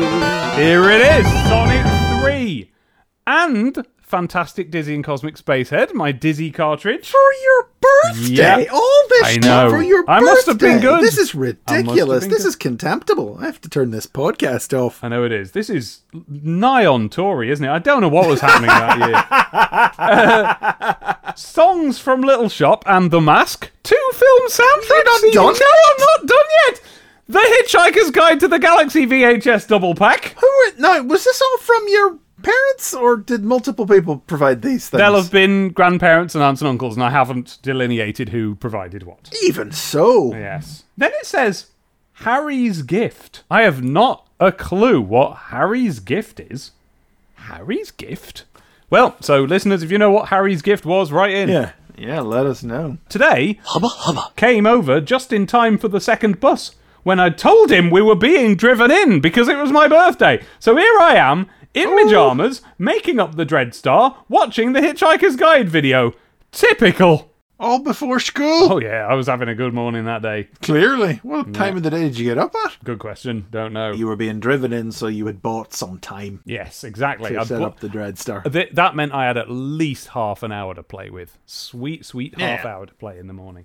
So there you go. That's the news from school. We have a little bit of news from Sega. So our guest news droid this issue is Mean Machine Sega. because their headline news is very interesting to us. Yeah. Chaos over Knuckles. Sega have ended the uncertainty and if, what, who, when questions surrounding a Sonic game on the 32X. Since the add on's launch, Sega admitted to having two possible Sonic games in production, but unsure which, if any, will become a completed product. Neither. However, the unthinkable has not happened, and we are to get a Sonic title, although this time Knuckles is firmly the main star. Knuckles Ring Star oh. is a platform game in the familiar mold with a lot of scenery quite reminiscent of Sonic 3 and Sonic and Knuckles. The characters and enemies also owe quite a bit to the previous titles, but this is the first title in which the superior qualities of the 32X hardware are showing through. This huge increase in color capability makes Ring Star look stunningly detailed compared even to Sonic and Knuckles. And then, and they go on. There we go. That's the news right now. Is that Knuckles Chaotix is about to come out, but doesn't have a name yet. Star name before. No, I, that- that's completely news to me. I'm sure proper Sonic fans know it. Yeah, yeah. We're not. We've never claimed to be. No. That's the thing. No. we're very we're very conscious of the fact that we're fans of this thing we're talking about. We're not Sonic fans. And then it says, um, after describing the, you know, springy cord play style of that, there's an interesting final paragraph here, which is, it's certainly novel, but Sega were concerned that it may prove too challenging for some. This is one area where months of playtesting will be ordered. So there you go. There was a, apparently still a bit of consternation in uh, in house about whether that would go down well, and, and ultimately it kind of didn't. Yeah. Well, it was on the 32X. It never really had a chance, did Oh, it? yeah, yeah. But also, by most accounts, it's not a very good game. You know, it's not, in the grand scheme of things, it's really not that long till Chaotix make their appearance in STC. No, when I was flipping through issues in my collection trying to find this issue, I thought I was in about the right place, and it had Mighty on the cover, and I was like, "No, what, what, no?" But it, it's not long. No, because that happens right after the end of the Sonic and Knuckles adaptation, so it's we're within spitting distance. So I wonder when will we learn about it in our comic? And yet, we don't have a name for the game yet, and it's about to happen in the comic. Wild, mad times. Yeah, whenever you just whenever games were put together on a month. Yes, the Wild West, the, the Dust Hill Zone of video game and comics production. Just some advert. Just a page advert. Over the page, it's another Lego advert. Now, I don't remember this Lego system, the Aqua Zone. Calling Aquanauts, crystals ahead, but watch out for Aqua Sharks. And it's a kind of an underwater exploration theme of little little guys in uh, in, in diving suits with little knives going to like find crystals. Calling base. We've spotted the crystal. Send in the sub. Sub leaving base. Warning, Aqua Sharks in the area. The aqua sharks are closing in. They've made a snatch. Yeah, but did they get the crystal? The Aqua Sharks are actually like uh, presumably they're the baddies, uh, submarines. Uh-huh. Those look very much like the pilot cockpits in the front there. Yeah, have don't they? eyes and mouths on them. Yeah. the Aqua Shark Dart and the Aqua Shark Barracuda. We've got the Aquanaut DSRV two. And we had the Aquadome 7. the Aquadome is the big set, Yeah. the big centerpiece set, and the Aquanaut Octopod as well. The goodies are yellow and black, and the baddies are blue and red. yeah. Vaguely recognize the general of of this. And, uh, and I've, so I've Googled it. And yeah, there's one I might have had. Ah, this looks like the sort of theme or system Hmm. where I know they named Captain Roger, right?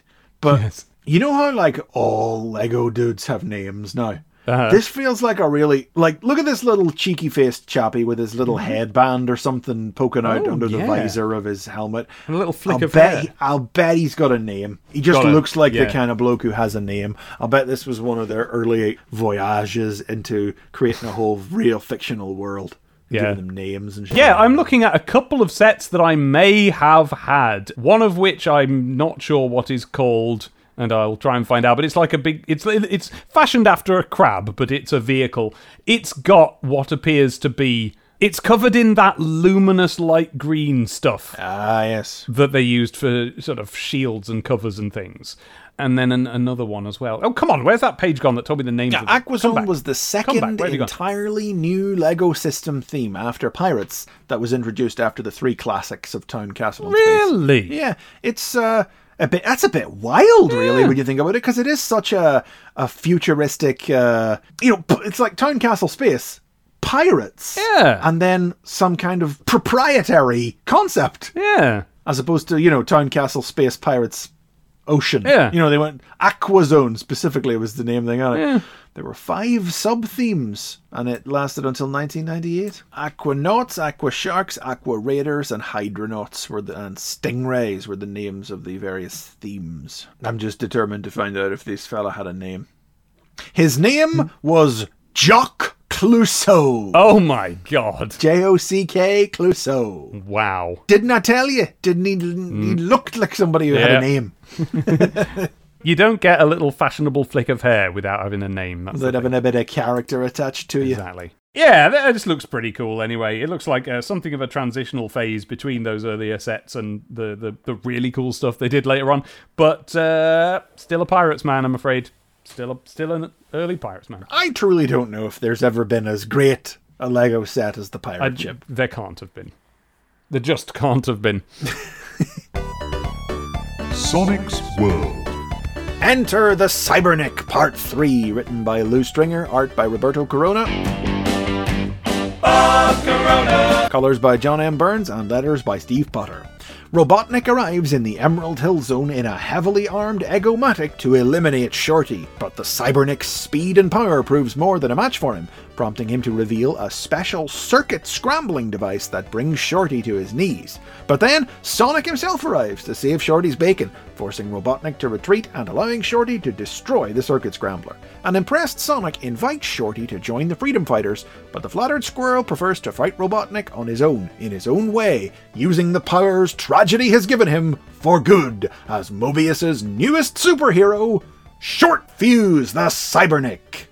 Well, I love Robotnik's opening dialogue here. How dare the Cybernic disobey me? I will destroy him! Oh, I'm so angry. That's that is Stringer Robotnik very specifically. Kitching wouldn't really put words like that in his mouth, but, but yeah, I'm that, so I, angry. Ooh! I'm so. I'm spitting there. Oh, I'm mad.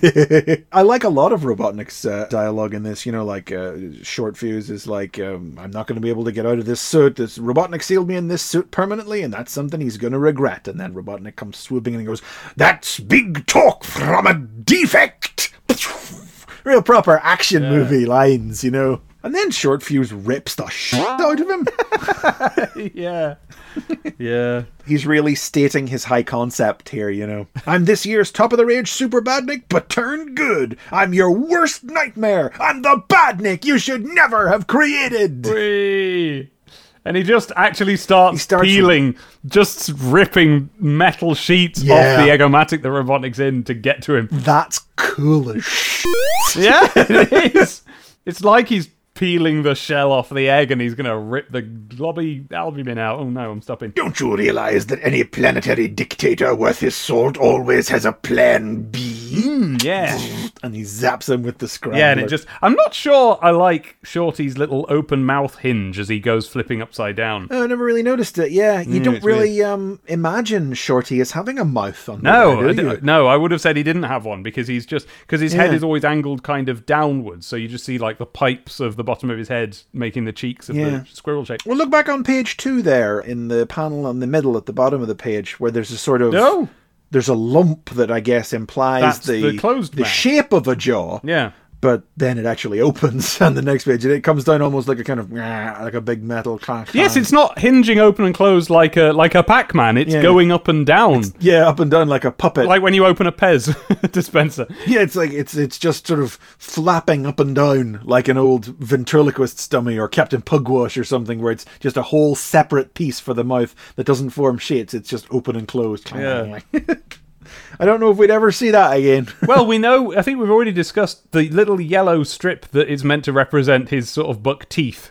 Probably that goes Hmm. away eventually, doesn't it? I'm not sure if it goes away or if it just Oh. sort of generally recedes over time as artists miss the reference they have to work with. Oh, You know, yeah, yeah. sort of game of telephone as it's. But, but uh, we'll keep an eye on it. Hmm. Shorty's Tooth Watch. That's our new, uh, our new thing to keep an eye out for. Then what? I haven't got much to say about this. No, to be honest, I would say some of the wind is slightly taken out of the shorty sails by the appearance of Sonic to basically save the day. Yes, the fact that Sonic is actually the one who beats Yeah. Robotnik and not Shorty. he just shows up and goes Yeah. like, "Well, I'm here now," and just starts beating Robotnik for him. if they had worked together to even if it was just a simple the two of them strike the final blow Mm. together as one you know two punches uh, simultaneously but really sonic takes out robotnik while shorty crushes the circuit scrambler and it's like oh you saying he can't just build another one you know very cartoon logic Mm. there you know, Kitching work has has a we. I mean, not a great story, but Sonic No More was a great example of how Kitching didn't work to that kind of logic, and would you know, uh, Kitching wouldn't would have come up with something else here where uh, there's no no clear reason he shouldn't just be able to build another one. But that's always my thing. Whenever, in fact, we had it earlier when um, in the first episode, Shorty smashed a computer, and that meant that now they couldn't do something with it. Like that. That's a trope that I always, whenever anyone crushes the handset or shoots a computer or shoots a lock on a door, and that opens the door. It's like, no, that's not what that is. Like that's that's not it. Well, no, I mean, no, no. He tried, like, the, the he tried to smash the computer to stop the uh, Badnik conversion process. It oh, work. it didn't work. Oh, there you go then. So that so that agrees No, no, with me. they then. were still badnikified, but the damage he did did mean that it didn't work properly then when it was his turn to be programmed, and that's all right. Mm, Okay, okay, yeah, yeah. But anyway, that trope of shooting a laser into the computer or Oh, yeah. punching the computer, that that shouldn't actually stop the operation of the the OS, the CPU and the motherboard somewhere else. It shouldn't be affected yeah. by smashing a keyboard, you know, and a monitor. Or you know, I shot you with this freeze ray. Oh no, somebody has destroyed the gun I used to shoot you with the freeze ray, and therefore the freeze ray is Exactly. undone somehow. It's exactly the same Yeah. thing as if you threw a boomerang out of the window, closed the window, and expected the boomerang not to come back. Well, then so I, I do really love this panel on the top of the last page. Hmm. Everybody looks so. Yeah. soft and so Don't they? happy and so round. Look how happy Porker Lewis Yeah. looks. I don't. I genuinely don't think Porker Lewis has ever looked that happy in his goddamn no, life. nope, not when he was a little whiny, scaredy boy. not when he was fighting. And there he is, totally content. Everyone's got their hands in their pockets. Johnny stood in front of him. Look how adorable Amy looks there on the Amy looking side. great, yeah. Oh, she's so squidgy, and Johnny Lightfoot just chilling out, hands in, as you say, hands in pockets. And is that Amy in her game costume again? yeah, she's back in her uh, her Yeah, regular. that's a surefire way to make Amy look cute and little and It's all circles. all circles. circles for the shoulders, circles for the the whole torso is just a round circle. It's just Yeah. like Sonic, but uh, uh, yeah, I suppose I never really thought about that. Is it when they changed Amy's Hmm. outfit, she stopped having a circle body like Sonic, Yes. really, didn't she? Yes, suddenly it's a jumper that has to fit a child type thing. Yeah. Yeah, yeah. I never thought about, it. never No, looked me at it neither. that way before. Yeah. And it's because they're trying to draw a design on the front a lot of the time, and so you need that flat Uh, surface. you know, we've talked in previous chapters of this story about how Short Fuse's remit going forward is that he is a superhero, but that we hadn't really got there yet. And the end of this story is that it is that he must walk alone in this world to use the powers that fate has cursed him with for good. Hopper, the rabbit from earlier stories, is like, wait, this is your home, you can't leave. I must. I've got to use my powers to fight for freedom and justice and stuff. so this is when it really comes in clearly, like textually, the deal is we've got a superhero here. Yeah. Yeah. What an interesting addition to the comic. I'm glad it works well when it, because, you know, going forward, this never spoils the comic, but it could have. That dynamic. Yeah, yeah, it really could have. I mean, because before issue 100, they start doing a lot of superhero spoof stuff that I never felt like fitted. It was all just too on the nose, and there was no, there were no. I mean, when I say superhero spoof stuff, what I mean is that's an animal dressed as Spider Man. Here hmm. are some monkeys that look like the hmm. X Men. It, it was, yeah, and I never enjoyed it, and it just seemed weird and unnecessary and uh, but but short fuse yeah it's what would a superhero in the world i mean sonic we had this discussion already but it's Well, like but this is what I mean. And in this conversation, I'm allowing that Sonic is a superhero or superhero analog. He is a superpowered hero, and he Yes. has to be the main thing. And for this, for there now suddenly to be a superhero, an Iron Man working in the same world, yes a comic book superhero if you will yes there was the chance for that idea to either need to take over the role of savior of Mobius or for the whole thing not to work and for it to feel stupid. And it didn't do either. Somehow they managed to strike a good balance, I think. I think that's my memory. I, I think the big part of it was yeah this decision to have him be off on his own so that he didn't step on sonic's uh, toes. And of course the next time we'll mm, well no maybe it's not the next time we'll see short fuse but the next time short fuse gets a serial that's when we meet techno. And i realize now techno is what we sort of like culturally refer to as short fuse's guy in the chair. Oh, she's his tech guy. Oh, really? that's what she was Oh, yeah Right. Okay. Okay. Well, I look forward to seeing that. Yeah, I've never unpacked it like that before. to be honest, like when I was reading it, I don't think I really picked up on it. I didn't read Short Fuse as a No. superhero using the No, I get it. powers that the radioactive spider bite had tragically subjected upon him to do good in this miserable world, you know? I wouldn't have got the reference. Don't feel sorry for me. Save it for Robotnik is our closing line, and that's pretty good too. That's great. I really like Short Fuse. He names himself at the end, Short Fuse, the cybernetic. Oh, it's good. Yeah, don't give it a whole big speech, big brain. You're gonna tell us about how we gotta use our powers for the benefit of all mankind. Exactly right, Ben. and I'll call myself Mr. Fantastic.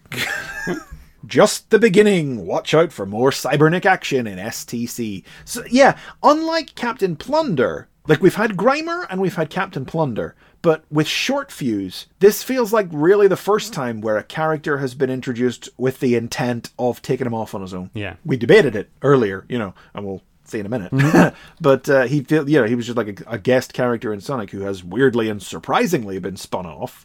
The real implication, the vibe you get here at the end is, yeah, this is a guy who's going to go on to have some more stories of his own. This is not just somebody who lives in Sonic's orbit. This is a hero who could have his own adventures, Yeah. which works in a comic with multiple strips, Yeah, it as does. opposed to you know Jeffrey St. John and Doc. You know what? No, never mind. I'm not going to lay into. I, I'm not going to lay into it again. There's no point. Q-Zone. Well, of course, there's not very much to say about the Q Zone. It's the Lion King special mm-hmm. part two. But to give you an idea of what it sounds like when you try and write a walkthrough of a platform game, Simba's Destiny, level 7. Start by going left, up, right, up, left, down, right. Cut rock from vine, down, left. Cut rock from vine, left, up, right, up, left, down, right, down. Cut rock from vine. Le- it goes on. No, finish it. Read the whole thing. Left up, right up, cut rock from vine, left up, left, and down to end. So there you are if you're stuck on that level. Absolutely friggin' gripping stuff. And then you get to the top tips section at the end, and the top tips are one, turn on the easy mode, and two, come back next issue for a cheat. Yeah. that's it. Like that's it. That's all. I'll tell you what, I'll give it one thing. This is useful to me now, or at least next time I want to play the game, because I never figured out how to beat Scar at the end of the game. I did it. I did it over and over oh. again, but I never figured out how because it's reliant on this weird little mechanic where you suddenly have these new moves that you've never had before in the game. Oh. Where you're so, or at least maybe when you're fighting the hyenas, but you don't really know what they are there's this whole thing where you kind of go up to him and kind of give him a little pummel, and you're like, well, no, how did that? And then you have to get him to the edge of the cliff, and just like in the film, you have to throw him up and over and off the cliff. And I mm. don't know how. It's not. That's not something you've done for the rest of the game, or if you have, again, You have to press down B and C simultaneously. that's what it says here. And this now I know. I can look this up next time I want to do it. I didn't remember at the time, so I was just hammering buttons and like not getting it right. So there we go. If you want to beat either Scar or level 7 Simba's Destiny, thanks to STCTP, now you know how. Just some advert! Just a page of adverts! Page of adverts. Ah! It's Pocket Shockers! Handfuls of horror you bring to life. Collect them all. Yeah, it's a free Pocket Shockers offer, which is exclusive to Argos. If you collect six Shocker stamps from Cages of Rage packs, then you can. I. Uh, I've never seen these before, and they look like just the sort of thing I would like. Pocket Shockers. If you had shown me this eh, a couple of months ago, I would have been in Uh-huh. exactly the same place you are, Dave. Wouldn't have had a clue. Okay. But Right. funny coincidence. famous YouTubeman Ashens Oh, yeah. did a video about these a couple of months ago. Did he? And I was watching it and I was going, ah, I've never heard of these. I haven't a clue what they are. Let's have a watch of this. And he wheels them out one after the other. And I'm like, gosh, well, that's very interesting. Hmm, look at that. Hmm. Then he pulls out one that's a disembodied green foot. And I was like, holy shit, I owned that. so I had one of these. It's not pictured in this particular advert. Is it not? I think it must have been one of these smaller ones. These must be a larger one. Yeah. But yeah, pocket shockers were like little, as we said earlier, like horror Halloween themed uh, gizmos and gadgets. They were little figures that uh, sat on a base, and they were operated by a magnet from underneath. You slid. There was a magnet. I think it was built into the base, and you could uh, slide the magnet around underneath the base and when it crossed under or interacted with the figure the figure uh, twitched and moved it had parts that moved as the magnet uh, pulled on them Right. for instance, there's a skull here, and I'm sure the skull chattered open and closed when you wiggled the magnet on It's it. definitely the one that I'm focusing on. And this is where this line, handfuls of horror you bring to life, comes from. And I had this foot, and it's not just that I had this foot, it's that I had this foot in recent memory. And I have no idea No. where it is. I can't even swear it was in this house that I last held this foot. It could have been. It could have been when I worked in the comic shop. It came out of some old box of rubbish. I don't know. I can't. I've no idea. but it was a. It was a little foot. It was a green Frankenstein-like disembodied foot. And when the magnet came under it, it, the toes would wiggle or the bone would jut up and down out of the severed ankle. Stuff like that. Yeah, and uh, like a lot of things back then, a lot of these little weird collectible style things, there was one you could only get by posting away, getting proofs of purchase off of the package and then posting away. Six shocker stamps, which were the proofs of purchase you get from the Cage of Rage packs, and you could send away for the exclusive Pocket Shocker Head Honcho, which is a little uh, headless horseman type guy, a little guy who's had his uh, head chopped off and he's holding his head in his hand with a, a ball and chain attached to him. And I presume, you know, whenever you ran the magnet under him, the head bobbled and Go up and down a bit, hands. And here we have uh, Argos giving you your first four stamps free, and you cut them out of the comic. And so, Yeah. That's not bad. That means you only need one cage of rage to get the uh, the rest. Because apparently you got two stamps with every cage Yeah. of rage. So a cage of rage. uh, Chris said that the bases were what had the magnet in. Hmm. They're not just a little platform. They are very themed little, tight, not a play set exactly, but like as themed as you can be to just be a platform. So Hmm. I think they're called cages of rage because they literally enclose the Yeah. the figure, as it were. You can't get the figure out, obviously, but they fully enclose it. Whereas, as I recall it, the foot just had a, a flat base that it sat on top of. It Oh, wasn't an- right. An enclosure. It was just a smaller base. So I think they were the smaller size class of figure. But Ashens did a video on these, so if you want to watch it, that's where you'll see lots and lots of them lined up. in my reading, it seems like they were meant to be a, a collectible figure first, and then these bases were just sort of like what comes in the set with it.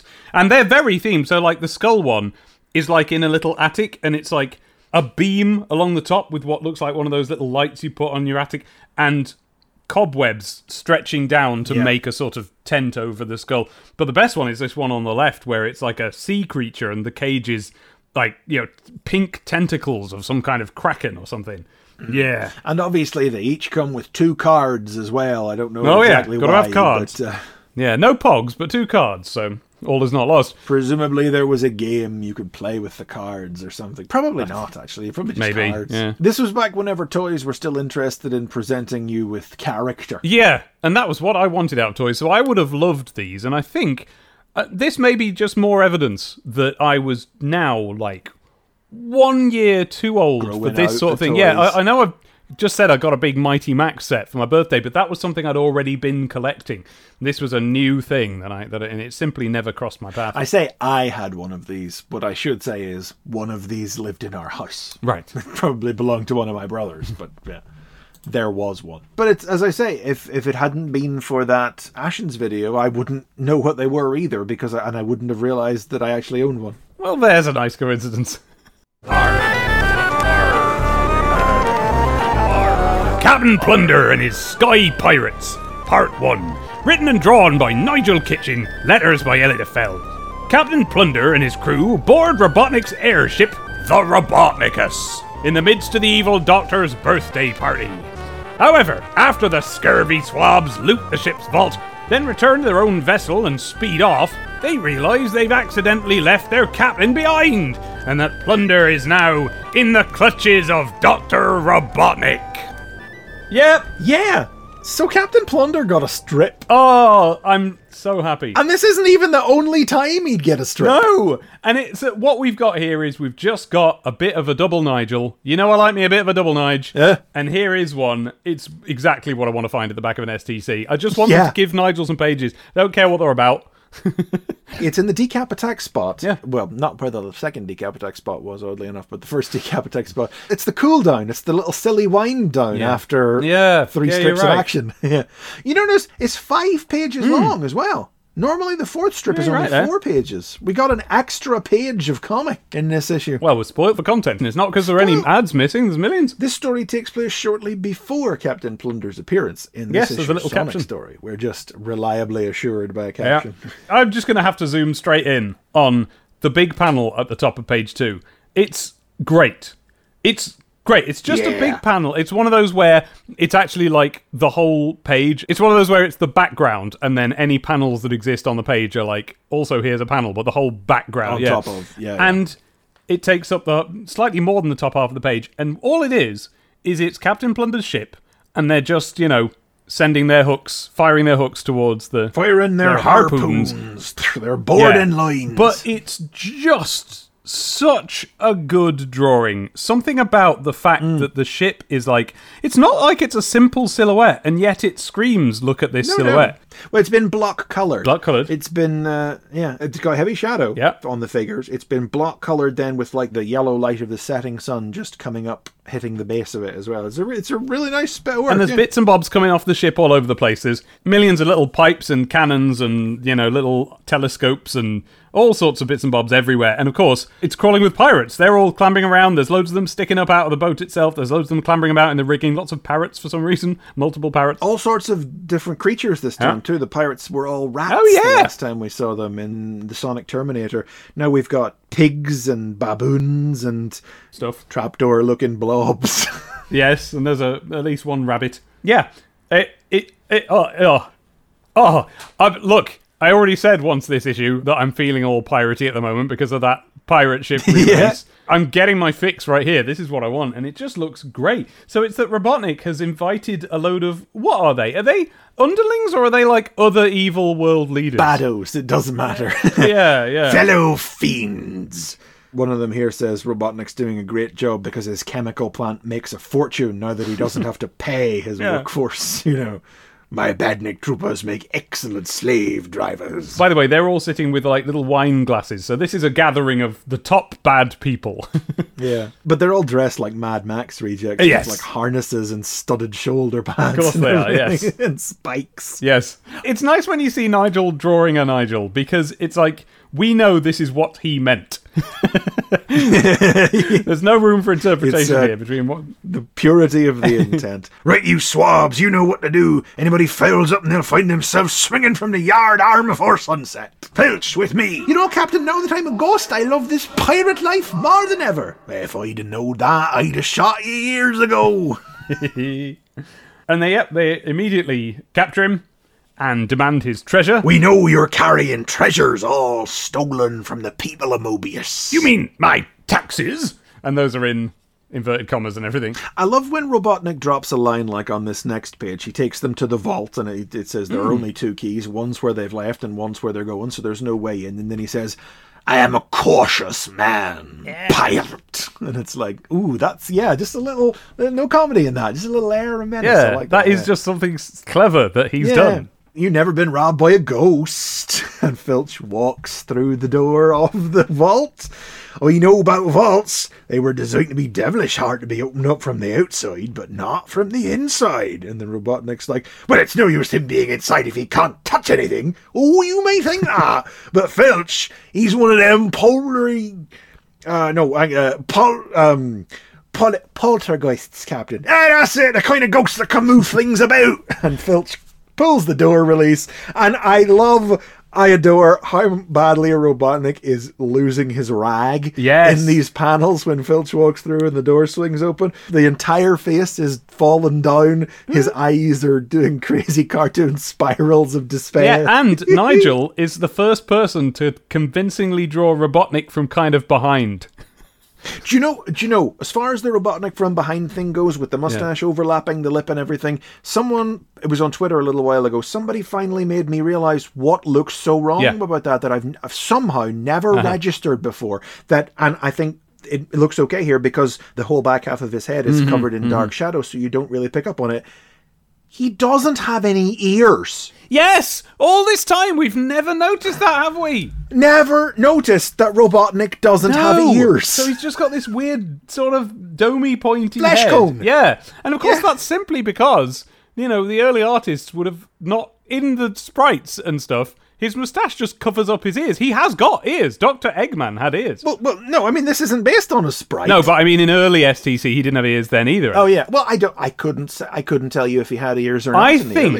I'm, You'd have to get them out I'm pretty sure he didn't because I remember it being, and I think this was what was discussed on Twitter, a sort of surprise when we saw like Japanese Eggman stuff, and he had ears, and it's like, oh, oh, he's got it. Like it, there's, it was this extra bit of design because they were covered up by the moustache the most of the time. I definitely have to get out early issues to check, but I I wonder if he has ears on the animation I model sheet. wonder. I don't know, but I don't. It just so. seems like such a, uh, and yet it took us and took us till now to realize it. yeah, yeah. That's barmy, isn't it? Yeah. So that's why Robotnik looks weird from behind in that panel from 15 issues ago. anyway, back to this. this is great. Yes, this is great. The pirates go back to the ship and they thank Sonic on a view screen for giving him the information about Robotnik's ship because this this was their agreement way back when was that Sonic and the Freedom Fighters would provide them with information about which of Robotnik's ships were carrying the good stuff, and uh, the pirates would help them out whenever they could. And uh, uh, they kind of whitewash uh, their last little affair after that business with the Chaos Emeralds. You're lucky I'm still helping you. Oh yeah, because yeah, we didn't point that out, did we? Yeah, no, the pirates are back to normal. Obviously, the last time we saw the pirates, they'd been turned into hippies. Oh, was that the last time? yeah, All right. by having the Chaos Emeralds absorb all of their piraticalness. So before this happens, one of the pirates says, There's half a dozen badniks coming in off the starboard bow, Captain. And then P- mm, Plunder says, Back to the ship and quick about it. I'll catch you up. And then we cut to later, and they realise that he didn't catch them up. yeah. I thought he was with you. Well, slap me vitals. we must have left him behind. Slap me vitals. Slap me vitals. Love it. And then, yeah, the last panel is he's still on robotic ship, and there is. Surrounded by trooper badniks. Yeah. Next, the Oh. trial of Captain Plunder. There is a joke in the next issue that has lived in my heart Oh, okay. for 25 years. I look forward to finding out what it is. Oh, it's wonderful stuff, isn't It's- it? And it's like it's so Captain Plunder got a strip. It's so weird. I was Like when you really step back and look at it, how weird is Uh, that? yes, I wonder how it happened. Perhaps I'll ask him because, like, what the the best? Because I can't imagine that like the editors are like, oh, you've got to do a Captain Plunder strip. Yeah, he must have sold them on it, right? All I can think is that he sold them. On, He, yeah, either he pitched them a Captain Plunder strip, or they just did go. Ah, give Nigel the last five pages. What do you want to do? You know, which is a safe bet as far as I'm concerned. It's funny as well because like every time we've talked about how Sonic the Comic generally has a much, much, much, much, much smaller roster of famous original characters who played significant roles in the plot as compared to Archie. We always say it's Grimer, Techno, and Short Fuse, and then maybe Captain Plunder. Yeah. But it turns out Captain Plunder, like, went off and got his own strip before basically anybody. yeah, It's so weird.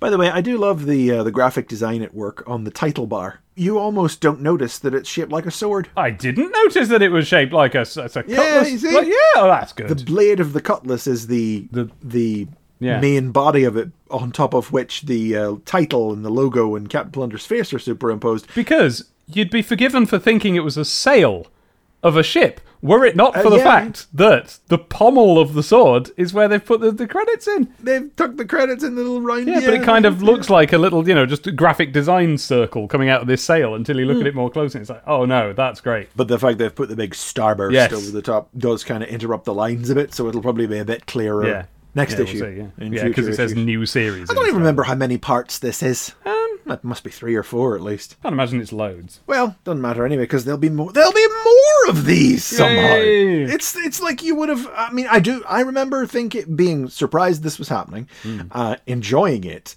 but then being even more surprised when they did more of them because it really seemed like a sort of fun, jaunty one-off. Yeah, you know? yeah, like the Megadroid comic or the Robotnik comic. In the same sort of way, I was a little surprised about how they kept making more Sonics worlds. yeah.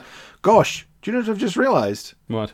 We haven't said it. We've just realized it. What? Three Sonic strips, one one Sega Superstars. Oh yeah. Didn't register it at all. Yeah, no. Oh yeah. The comic is this is well we've said it. This was the year when this mm. started happening. Yeah. I wonder.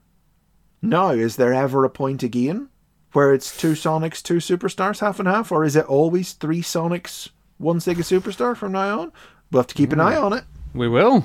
Speedlines. We normally save the pictures to the last, but I've just had a big realization. I just made the joke at the way back up at the top of the episode about it. They didn't do anything for St. Patrick's Day. Oh look. But yeah, in fact, Daniel Baldwin from Southport and Merseyside has given us Dr. O'Robotnik sporting his St. Patrick's Day outfit. Uh, you see, sorry, Daniel, you should have put Doctor O Botnik. That would have been better. well, he didn't write that. Bit. No, true, true. To be honest, I'm not sure if that's what it is. um, yeah. He's just drawn Robotnik in a green shirt tie and cardigan. Yes, there's something going on. There's all sorts of little designs all over the top, but it's kind of difficult to make them out because they're, you know, dark pen on dark green pen. Yeah. But like, Arrows and maybe what looks like a musical note. yes, or I'm not sure. They, they just seem to be. There's a bit of a Christmas jumper vibe to it. I wondered if it might be a Christmas jumper or not, but there's nothing explicitly Christmas. Or that might be a bit of holly at the bottom, but that's all. If so. I'm not sure what's going on up on the shoulders either. no, is that just a hand he's got strapped to his shoulder? It looks like a little hand.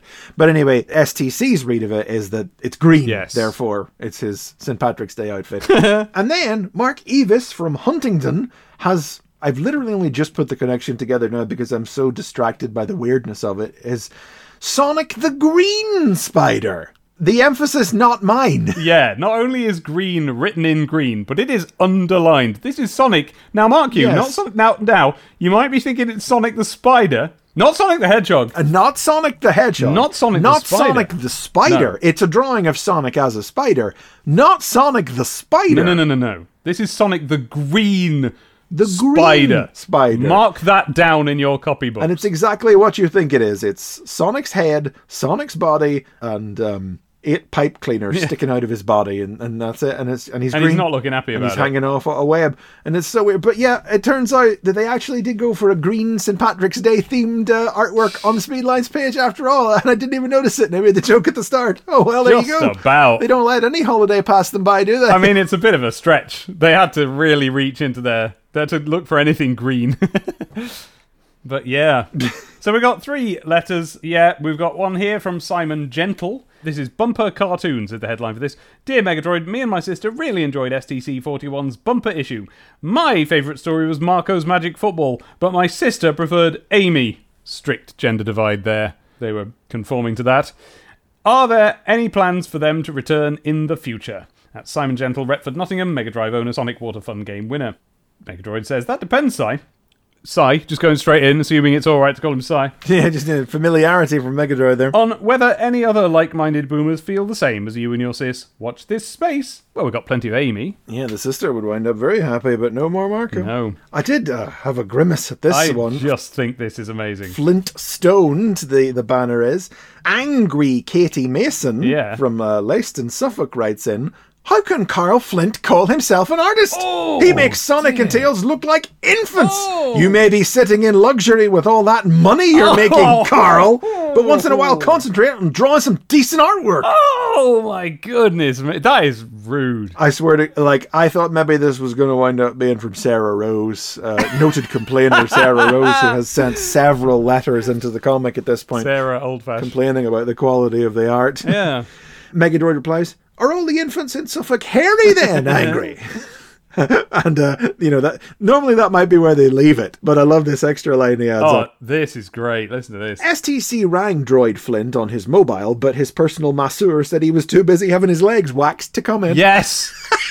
oh, isn't that? And also, right, mobile is in inverted commas. His mobile. That's the thing. Yeah, it's in inverted commas. and at first you're just like, okay, they rang him, and then you realise, no, that's part of That's the part of the gag. That's part of the status symbol gag that he's of so Carl rich. Flint that he has Yeah. on mobile.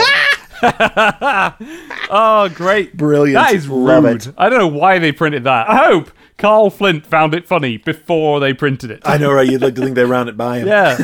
Next one is New Age STC.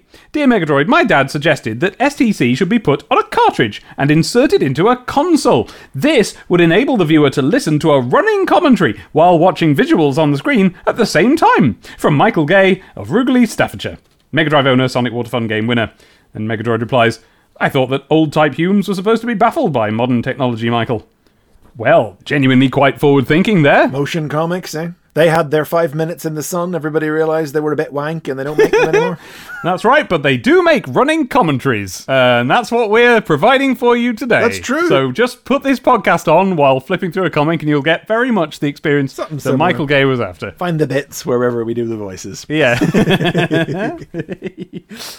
Well, that brings us to the end of another issue. Uh, next issue, we're going to hang out with Captain Plunder, and we've got a bit of art from next issue. And I remembered this is the story where we meet Simpson. there he is, hanging there. okay, we'll tell you about him next time. Well, the drawing is of Captain Plunder. It's called Hangout because it's Captain Plunder Yeah. in a dungeon, chained to a wall where he is dangling, and there is a little black and white Felix the cat looking dude dangling next to him. And yes, you will hear more about that. I'm amazed it's so time. soon. I was just so surprised Yeah. I believe it. yeah. I would have said another year until him. New series Tails is back in Zone Runner 2, so that's still three Sonics, Yes. one Shinobi. Yeah. See what happens after that. Plus Sonic, Pyramid Power, Shinobi, more mystery from the Orient. Stop saying that. STC 48, a refreshing change Chain. to other chain, comics. chain like a dungeon's chain. Like a chain, like a bird's chain, Histor. On sale Saturday, 18th of March, 1995. 1.15 still. Still. Still. Yeah, there you go, listeners. That's it. We've had another issue of this comic. Aren't you glad? Oh, it's so unassuming. But really, you know, we've just begun Sonic and Knuckles. We've ended Short Fuse and released him into the world. and Captain Plunder has started a strip. Yeah. What a weird conglomeration of, of strange yet significant things. Yeah. To thrust us into this. In what felt to a 13 year old like, you know, plenty into the year, but to me now, like, still very much the start of 1995's big bananas Sonic the Comic stuff that's going to come out this year. Some of the stuff that comes out this year, it's. it's you know, here it still comes. It's still about to happen, which suggests it's all going to happen in a great big explosion of stuff throughout the summer, and oh, that'll be fun. That's what it felt like back then. Yeah. You know? Because we got the Sonic and Knuckles adaptation. I, Yeah. I feel like we keep harping on that, but you don't understand. No, guys. If you weren't there, you do not understand. It is the it is it is the story normies talk about. and by normies I mean people who aren't Sonic fans but are on Twitter. you know, it is the story normal people who haven't thought about this mm. comic in 20 years remember as the story. It's it, it's very difficult to explain. We've got that coming, but then that's going to be followed in rapid succession by Chaotix, mm-hmm. the Brotherhood of mm-hmm. Metallics. Brutus is going to. I mean, these are. I'm describing things that are very specific stories, but like the redesign of the comic will happen soon after that too. You know, and that felt like a huge thing. Yeah. Yeah. I'm not really looking forward to that. I wasn't I've never been keen on the redesign because maybe just because it, you know, closes the door on an era I really liked or something maybe, but we'll see. I did always prefer the original Megadroid design. yeah, oh god, yeah. Oh god, yeah. Oh god, yeah. We'll do that when it happens. We've ended a few of these at this point, going, "Oh, the Yeah. stuff that's coming!" Whoa, and it's like, okay, we better get off, change the record at this point. Like, just trust us, Yes. keep listening, keep reading Yes. along if you are. good times are coming. Well, good times are here. yeah, and we'll see you soon with more of They're only going to keep getting better. in future issues to come. In the meantime, if you like this, if you like what you hear, you want to support it, you can do that. You can pop over to patreon.com forward slash STCTP and you can get the exclusive content that we do for you. It's exclusive, it's content, it's video. You can see us blithering on. Chris has got a light, specially. You want to see this stuff? yeah, you can see me properly now. Yeah. And uh, so what we're doing over there is we're going through the Martin Adams books. We're seeing what's in them, cracking them open, having a little look. The books that came at about the same time as, or arguably slightly before STC, one of the first Sonic fictions ever printed those books and we see what's in them what's different about what we've come to expect By the time you are hearing this, we will have finished the first one, and we will be gearing up for the second. the second one which is the one we've been mentioning right from the start sonic in the fourth Dimension. The one, the one we've been talking for about for nearly Oh, two years now. it's at this still point, good. yeah. And with no hope of it being good, the other thing is Oh. I am reading Chris the fanfic that I wrote when I was like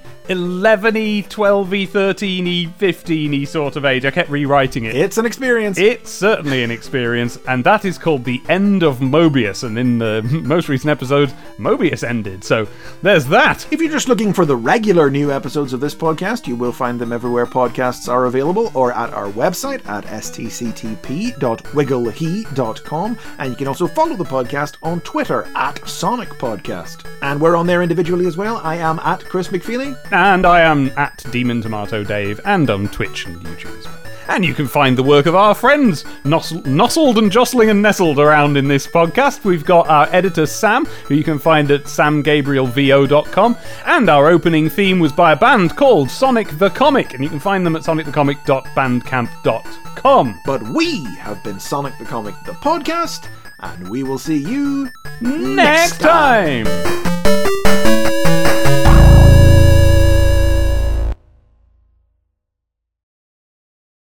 bum bum. Bum bum bum bum bum bum bum bum bum bum bum bum bum bum bum.